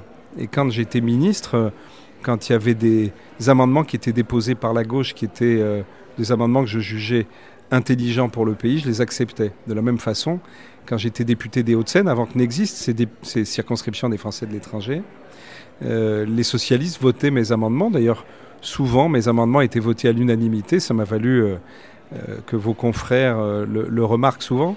Et simplement parce que, vous savez, les hommes et les femmes politiques, il ne faut pas croire qu'ils ne se parlent pas. À la buvette de l'Assemblée, je peux vous dire, ils se tapent sur l'épaule mais il y a ce jeu de rôle qui est assez insupportable et qui fait qu'ils euh, jugent qu'il est plus facile d'essayer de faire croire aux, électeurs euh, qu'il y a une muraille de Chine entre euh, nos idées, nos familles politiques et qu'on peut absolument jamais s'additionner sur quoi que ce soit. C'est évidemment faux. C'est la raison pour laquelle, d'abord, j'ai décidé d'annoncer ma candidature pour porter cette nouvelle attitude politique. Je pense qu'elle est aujourd'hui importante pour le pays. Et puis il y a une deuxième raison qui là euh, vient rencontrer les aspirations de tous les Français que je vois depuis que je suis à Londres, c'est que je pense que notre pays souffre d'une absence de vision mondiale. Je pense qu'il n'y a pas de stratégie mondiale.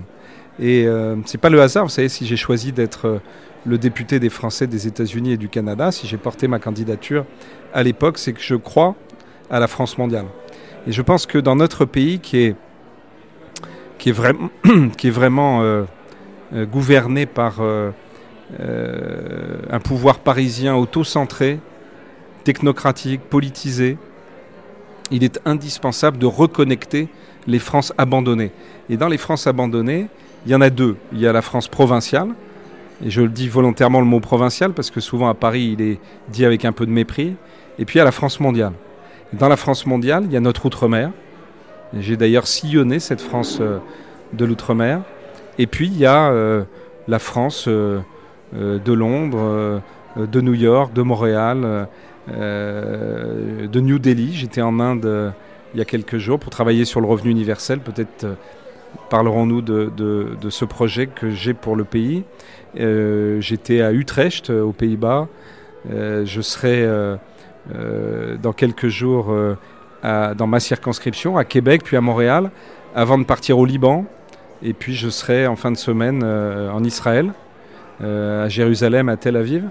Je, crois, voyez-vous, que la France ne se limite pas à l'Hexagone. Et je pense que le gros, le drame de euh, la politique en France, qu'elle soit conduite d'ailleurs par ma famille politique ou par la, la majorité actuelle, c'est qu'elle a le sentiment qu'en dehors de l'Hexagone, la France n'existe pas. L'Angleterre, dans quelques jours, le 23 juin, va décider ou non de rester dans l'Europe, Brexit ou Remain. Euh, et d'ailleurs, euh, tout le monde est impatient, mais pas seulement en Angleterre, euh, en France aussi. Florian Philippot attend ça avec attend ce vote avec hâte. Le Front National souhaite quitter l'Europe et ils espèrent que la Grande-Bretagne commence pour voir un petit peu ce qui va se passer. votre votre opinion là-dessus? Évidemment, c'est un sujet d'inquiétude pour beaucoup. D'abord pour euh, la communauté française que j'ai vue ici, euh, que ce soit la communauté euh, d'affaires, les start-up que j'ai pu rencontrer. mais c'est un sujet évidemment d'inquiétude pour tout le monde. Alors il y a bien ceux qui se disent si les Anglais font cette erreur, Paris va redevenir une place financière de premier plan en Europe. Mais voyez-vous, moi je pense que, je vous dis que, que la, la la vision mondiale est absente euh, euh, de notre pays, je pense que la vision européenne l'est aussi. Et euh, quand vous parliez de, Philippot, je, veux simplement vous, dire, vous renvoyer à ce que je vous disais tout à l'heure en parlant de, de posture, d'artifice. regardez comme, par exemple, aujourd'hui, l'ancien maire de Londres, qui pendant huit ans n'a eu de cesse que d'appeler euh, à l'ouverture, Boris Johnson, appelé à l'ouverture, appelé euh, euh, les Français à venir à Londres. Regardez comme aujourd'hui ils surfent sur cette dérive identitaire dont je parlais tout à l'heure, qui frappe la France, qui frappe les États-Unis. Vous voyez bien le mouvement qui se fait autour de Trump. Et, c'est ça que je trouve regrettable, c'est qu'on sent bien, et je trouve que c'est clair pour tout le monde qu'il y a un coup fait par Johnson avec une volonté sans doute de prendre une place particulière aujourd'hui et celle qu'il espère que Cameron va être obligé de lâcher. Et donc il est prêt à dire exactement l'inverse de ce qu'il disait par le passé et, je pense l'inverse de ce qu'il pense lui-même. Dérive identitaire euh, que vous reprochez également à l'ancien président de la République Nicolas Sarkozy. Quelle va être euh, votre, votre ligne à vous, justement, votre projet pour, euh, pour la France? J'ai envie de vous donner la parole pour, bah, pour, pour, pour expliquer à nos auditeurs qui sont concernés, qui vont voter. Et d'ailleurs, après, on parlera aussi du système de vote, si vous voulez bien. Bien sûr. Alors d'abord, sur la question de la dérive identitaire. Depuis 2012, j'essaye de recadrer cette vision. Je pense qu'en France, malheureusement, je l'avais dit à l'époque, euh, la France est une terre d'équilibre. On ne gagne pas une élection euh, présidentielle avec une jambe droite bodybuildée, une jambe gauche atrophiée, et de surcroît en finissant la campagne euh, à cloche-pied sur la jambe droite. Et, je crois que la pire erreur, c'est de commettre à nouveau, aujourd'hui, en 2017, à l'approche de 2017, alors que les enjeux sont si importants pour le pays, la même erreur stratégique. Je crois que euh, ça suffit de surfer sur les peurs, sur les divisions. Je pense que malheureusement, euh, euh, on l'a payé assez cher. Je pense que tous les pays d'Europe sont en train de payer. si malheureusement le, le, 23 juin le Brexit l'emporte, ce sera finalement euh, après une campagne que je regarde de loin, évidemment, mais, mais une campagne qui sera déroulée sur un sujet, finalement, l'identité, l'immigration. Et, et, avec de surcroît, euh, euh, quand on voit la, ville de Londres, où il y a une immigration qui serait jugée par beaucoup d'autres pays de grande qualité, avec, avec des gens qui viennent de tous les pays d'Europe, souvent pour entreprendre, ou sinon qui viennent sur des métiers absolument indispensables, on se dit que c'est quand même très malsain que la vie politique s'organise sur ce type de débat. Et donc moi, ce que je voudrais, c'est essayer de, tenir un discours de vérité aux Français euh, et un discours peut-être un peu plus courageux que le discours de la moyenne. Euh, je pense que euh, réinitier, réinitialiser l'identité française, faire comme si la réinventer, faire comme si l'histoire n'avait pas existé, faire comme si Napoléon, Napoléon III, Lyotet, y compris d'ailleurs le général de Gaulle, faire comme si la République n'avait pas n'était pas partie à la conquête du monde et du monde musulman notamment, et faire comme si euh, la religion musulmane ne faisait pas partie de l'identité nationale, c'est en réalité euh, tomber dans le pire des travers, c'est-à-dire ne pas avoir le courage de porter sa propre histoire. Et je crois que la France doit porter son histoire. Euh, que nous soyons fermes, je le demande depuis des années, et je dis bien des années, euh, et, ça vise tout autant les majorités passées que la majorité d'aujourd'hui. Euh, il y a eu beaucoup de prosélytisme étranger qui a été accepté sur le territoire français, notamment dans le financement des lieux de culte. Euh, le salafisme, les frères musulmans. on a accepté ce qui est parfaitement inacceptable en France. On continue d'accepter. Hein. L'Arabie saoudite, le Qatar continue de financer. Et on continue d'accepter, vous avez raison de le souligner. Euh, je demande, moi, depuis plus d'un an, euh, la fermeture en urgence des lieux euh, de prêche salafistes. ce gouvernement ne s'y emploie pas ou pas suffisamment, mais on voit bien que c'est le cadet des soucis, y compris de l'opposition actuelle. Et c'est ça que je trouve dramatique, parce que le vrai sujet, il est là. Le vrai sujet, c'est qu'on accepte la radicalité, c'est qu'on accepte aujourd'hui l'endoctrinement d'un certain nombre de nos compatriotes et que il euh, y a non-assistance à euh, musulmans en danger, en fait.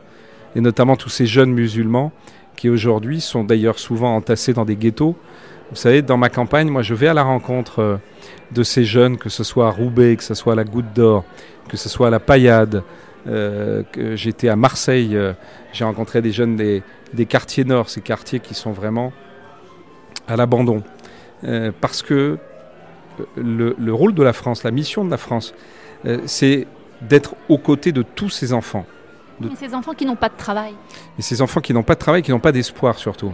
Et, mais, mais, le rôle de la France, c'est de leur donner euh, des chances. Et pour leur donner des chances, euh, j'ai lancé il y a trois ans une opération que j'ai appelée Partez à la conquête du monde, que j'ai faite avec mes moyens, puisque je suis député des Français des États-Unis et du Canada. J'ai demandé à un certain nombre de compatriotes, euh, de mentorer des jeunes, des jeunes de banlieue, mais des jeunes de village aussi, ou des jeunes d'île, hein, parce que vous savez, les jeunes euh, de l'outre-mer que je rencontre sont tout aussi à l'abandon. Et ils ont comme seul horizon souvent leur quartier, leur village ou leur île. Et euh, c'est une des principales inégalités qui existent en France, parce que quand vous avez de grands diplômes, de grandes écoles, de grandes universités, dans votre cursus, il y a un parcours mondial quand vous êtes en apprentissage, que vous n'avez pas de diplôme, souvent, euh, votre horizon se limite à votre quartier. Et on a fait cette erreur, on a investi beaucoup dans l'urbain au lieu d'investir dans l'humain. Ce qui fait qu'on a doré la cage. Mais aujourd'hui, il faut ouvrir la porte de la cage. Et c'est ça que je voudrais que mon pays aujourd'hui offre à tous les Français. Et je voudrais donc que les Français euh, chrétiens, juifs, musulmans, athées, euh, qu'il soit euh, euh, dans l'Hexagone, qu'il soit dans le monde entier, dans notre outre-mer ou, sur tous les continents, soit aujourd'hui l'objet de l'attention du gouvernement français. Parce qu'on doit investir dans tous les Français. Ce que je souhaite, plutôt que de, réinitialiser l'identité nationale, c'est que aujourd'hui on porte la primauté française. C'est ça que je veux défendre. Alors on va, on va parler de la France vue de l'étranger. Euh, on parle euro, football, un moment qui doit être un rassemblement de fêtes et de valeurs. Alors il y a les débordements des hooligans, mais il y a aussi euh, toutes ces manifestations. Le, pays est immobilisé depuis des semaines, pris en otage, euh, notamment par la CGT. La loi El Khomri, on aimerait aussi avoir votre, votre point de vue là-dessus, ce que vous en pensez, pour ou contre. et surtout, surtout, comment faire pour changer l'image de, la France qui, depuis quelques semaines, vu de l'étranger, c'est une catastrophe Vous avez raison, c'est une catastrophe. Je le vois d'ailleurs parce que je suis beaucoup à l'étranger depuis, depuis 10 jours. Justement, j'ai quitté euh, l'Hexagone euh, après la loi El Khomri, puisque j'avais bloqué cette semaine pour euh, participer au texte. J'avais déposé beaucoup d'amendements. On s'est retrouvé dans une situation où on n'a même pas pu voter sur les amendements. Je ne parle même pas du 49.3, qui est cette procédure, comme vous le savez, qui nous empêche de voter au final. Mais le gouvernement a même choisi de réserver les votes au fur et à mesure de la discussion, ce qui fait qu'on n'a pas pu voter du tout. Je défendais, j'étais le seul, c'est ça que je trouve d'ailleurs inquiétant dans un pays comme la France, alors même qu'on a eu euh, un prix Nobel de l'économie, Jean Tirole, qui défendait le contrat unique, alors qu'on sait à quel point c'est un sujet majeur. Le gouvernement qui, au moment où le prix Nobel de l'économie a été décerné à un Français, disait c'est formidable, c'est une très belle idée, il faut qu'on l'étudie, a oublié euh, au passage de le mettre dans la loi, et, l'opposition ne s'en est pas préoccupée. Je suis le seul à avoir déposé cet amendement. J'ai mis un certain nombre de conditions euh, pour voter le texte, parce que j'avais l'intention de voter le texte. Euh, j'ai soulevé la question, par exemple, du régime social des travailleurs indépendants en France, le RSI, qui est un régime absolument incroyable, puisque ils sont moins bien protégés que les salariés, ça leur coûte très cher, ils sont moins bien protégés que les indépendants partout en Europe. Il y a une directive, on, on l'interdit en France, considère que les fonctionnaires euh, ont le droit de faire de la capitalisation avec la préfond, qui sont assez mûrs, mais que les indépendants, eux, n'ont pas le droit à cette même liberté. Eh bien, sur ces sujets, euh, j'ai essayé d'obtenir du gouvernement qu'on puisse avancer. Ça n'a pas été le cas, mais plus largement, si nous sommes dans une situation bloquée, et je le regrette, c'est que le président de la République, à qui j'avais il y a plus d'un an demandé euh, un Grenelle de l'emploi, j'avais proposé que euh, des gens comme moi, qui sommes tout à fait prêts à travailler pour le pays, y compris avec un gouvernement dont je ne partage pas toutes les idées, euh, ou comme Xavier Bertrand, qui avait été ministre du Travail et qui lui-même d'ailleurs avait, quelques mois après que j'ai fait cette proposition, proposé de, travailler avec le gouvernement, qu'on soit réunis tous autour de la table pour essayer de bosser pour le pays, pour essayer d'arrêter un certain nombre de mesures urgentes pour le pays. Et malheureusement, le président de la République n'a pas fait ce choix.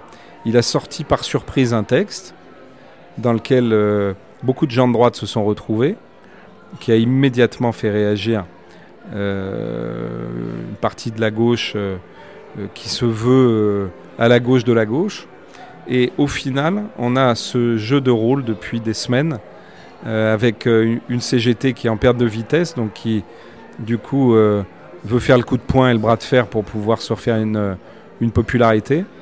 Et, et finalement. Raté au niveau de la popularité. Oui, mais euh, regardez comme euh, aujourd'hui, tout le monde connaît le nom du patron de la CGT, alors que personne ne le connaissait. et c'est ça qu'ils cherchent finalement. Et donc je crois que là aussi, il va falloir beaucoup de courage dans les mois qui viennent. on avait annoncé en 2007 qu'on ferait une réforme pour la liberté des élections syndicales. En fait, nous ne l'avons pas faite. On l'a faite qu'à moitié puisqu'on a laissé une priorité au premier tour euh, aux anciennes organisations dites représentatives. Et donc je crois qu'il faut aller au bout de cette logique, il faut donner une liberté totale, qu'on ait enfin, comme dans tous les pays du monde, des syndicats maison. Comme en Grande-Bretagne. Euh, et qui travaillent euh, sans pour autant faire de cadeaux, hein, parce que que ce soit en Grande-Bretagne ou aux États-Unis, que je connais bien, honnêtement, les syndicats peuvent être durs. Mais ils se battent pour les salariés, ils se battent pour les salaires, ils se battent pour le travail, ils se battent pas pour une idéologie. Nous, malheureusement, je vous disais que le logiciel droite-gauche était usé. Les syndicats ne sont que le prolongement de ce logiciel droite-gauche. Euh, le, patronat étant la droite et euh, les syndicats de salariés étant la gauche. Et donc, il faut mettre sur la table cette réforme. Comme évidemment, ils vont réagir tout de suite en cherchant à la bloquer, il faut mettre sur la table un deuxième sujet au même moment, qui est le financement illégal des syndicats. Avec euh, le sujet qu'on connaît bien, puisque s'ils sont si attaché à la gestion paritaire de notre système de sécurité sociale. On sait bien pourquoi, de la même façon, le système euh, de formation et les crédits formation des entreprises, dont l'argent malheureusement ne va pas là où il devrait aller, à la formation de tous ces Français qui, ont, qui sont en recherche d'emploi et qui auraient bien besoin justement d'une formation adaptée. Et donc voilà, je pense qu'il faut avoir le courage de mettre ces sujets-là sur la table.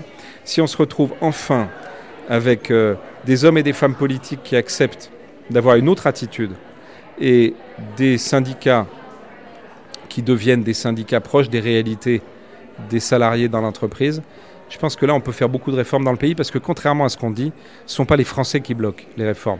Les Français, au contraire, rêvent que le pays soit réformé. C'est la droite qui bloque tout ce que fait la gauche et la gauche qui bloque tout ce que fait la droite. Alors avant de vous quitter, car je sais que vous êtes attendu, deux dernières questions. On sent un Frédéric Lefebvre apaisé, déterminé, prêt euh, à travailler avec, comme vous l'avez dit, droite, gauche, euh, du moment que le, but est de servir la France. Est-ce qu'on pourrait imaginer euh, un Emmanuel Macron venir, qui viendrait vous rejoindre? Est-ce que vous lui tendez la main? Vous savez, je connais bien Emmanuel Macron, on échange souvent d'ailleurs tous les deux. Il y a des sujets, j'en profite pour en parler. Je lui ai dit quand nous étions à, à Las Vegas, puisque nous étions ensemble avec toute la délégation des, des entreprises de la French Tech, eh bien, euh, qui a été un grand succès, je lui ai proposé de travailler sur le revenu universel, qui est euh, un nouveau modèle que je défends pour la France. Et je vous ai dit que j'étais euh, à New Delhi ou à Utrecht il n'y a pas très longtemps pour travailler sur ce sujet. Eh bien, c'est typiquement un sujet sur lequel beaucoup de gens de gauche aujourd'hui viennent vers moi euh, Emmanuel Macron, donc nous avons décidé de travailler ensemble sur le sujet. Mais... Donc, pas tout à fait de gauche. Hein, oui, mais vous savez, c'est là que je dis que, que ce logiciel ne veut, veut, plus dire grand-chose. Oui, je comprends bien.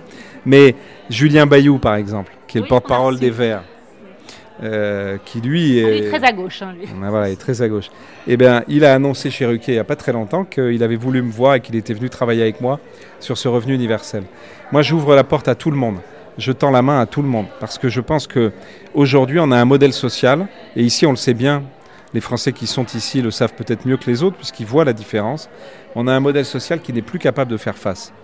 Euh, si, si, je vous donne quelques chiffres depuis 74 en 40 ans, 74 je prends cette date parce que c'était le dernier budget à l'équilibre de la France, mais on est à 8 millions de pauvres, on est passé de 74 à aujourd'hui de 400 000 chômeurs à plus de 6 millions.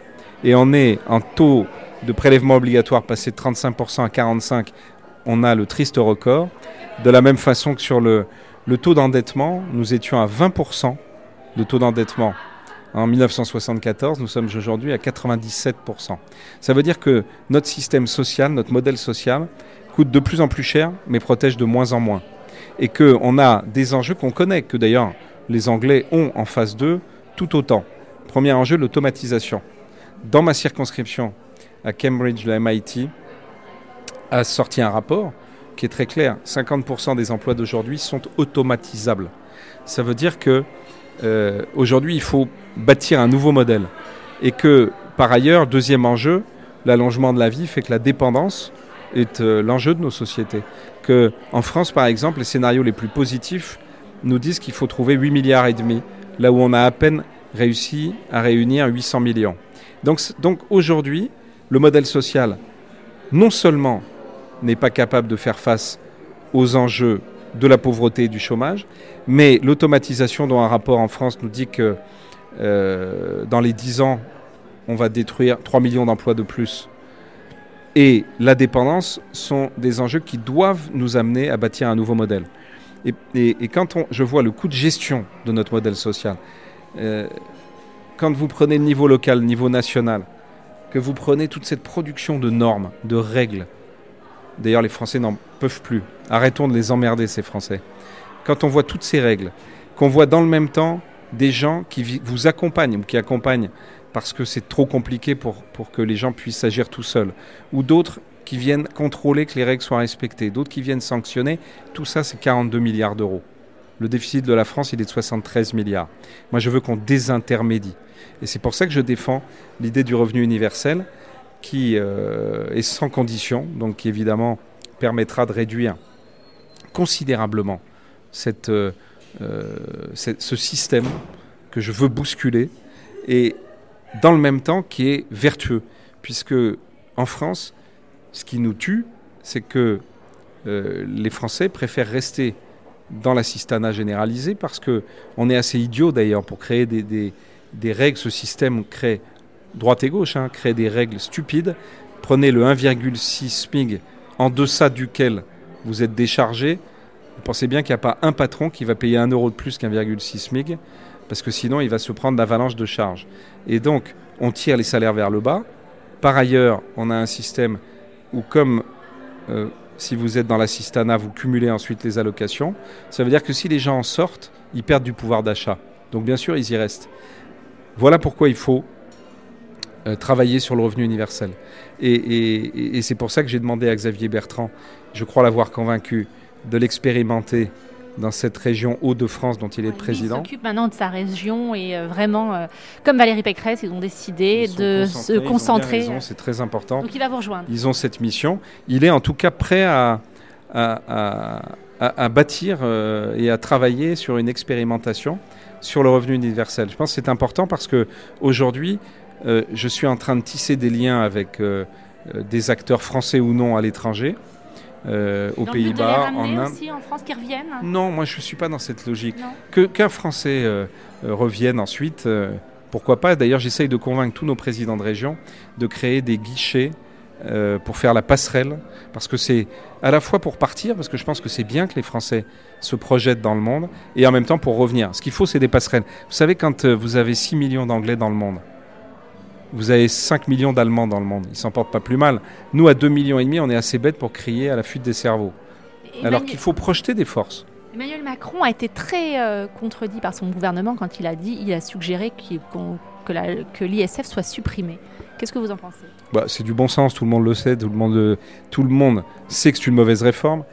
D'ailleurs, euh, le Premier ministre vous allez la supprimer, euh, vous, vous, le supprimerez l'ISF si vous êtes euh, président? Oui, j'y viens parce que, alors je vous disais, y compris Manuel Valls, le Premier ministre actuel, quand il était candidat à la primaire, oui, il a changé d'avis depuis. Proposé, oui, mais c'est tout le problème de la politique. C'est que si vous regardez les, avis des uns et des autres et les propositions des uns et des autres, euh, ils changent au gré des élections.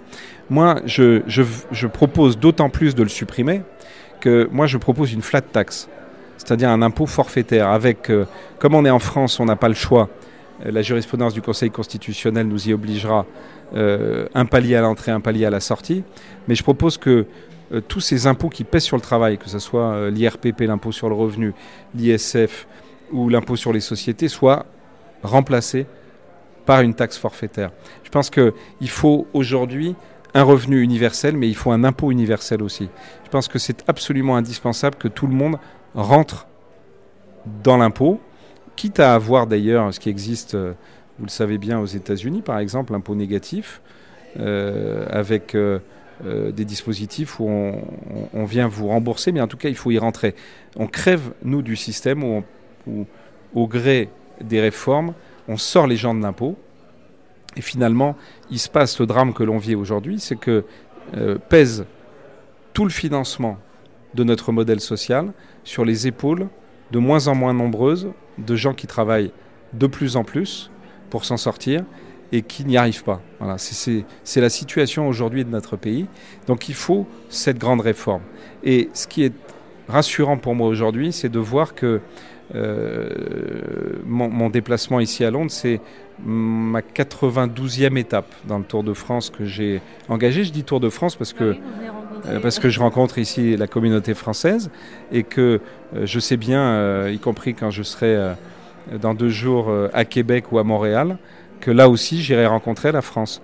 Et que toute cette France mondiale est mieux placée que quiconque pour savoir que euh, c'est à la lumière de ce qui fonctionne à l'étranger qu'on va pouvoir réformer le pays, en faisant du benchmarking.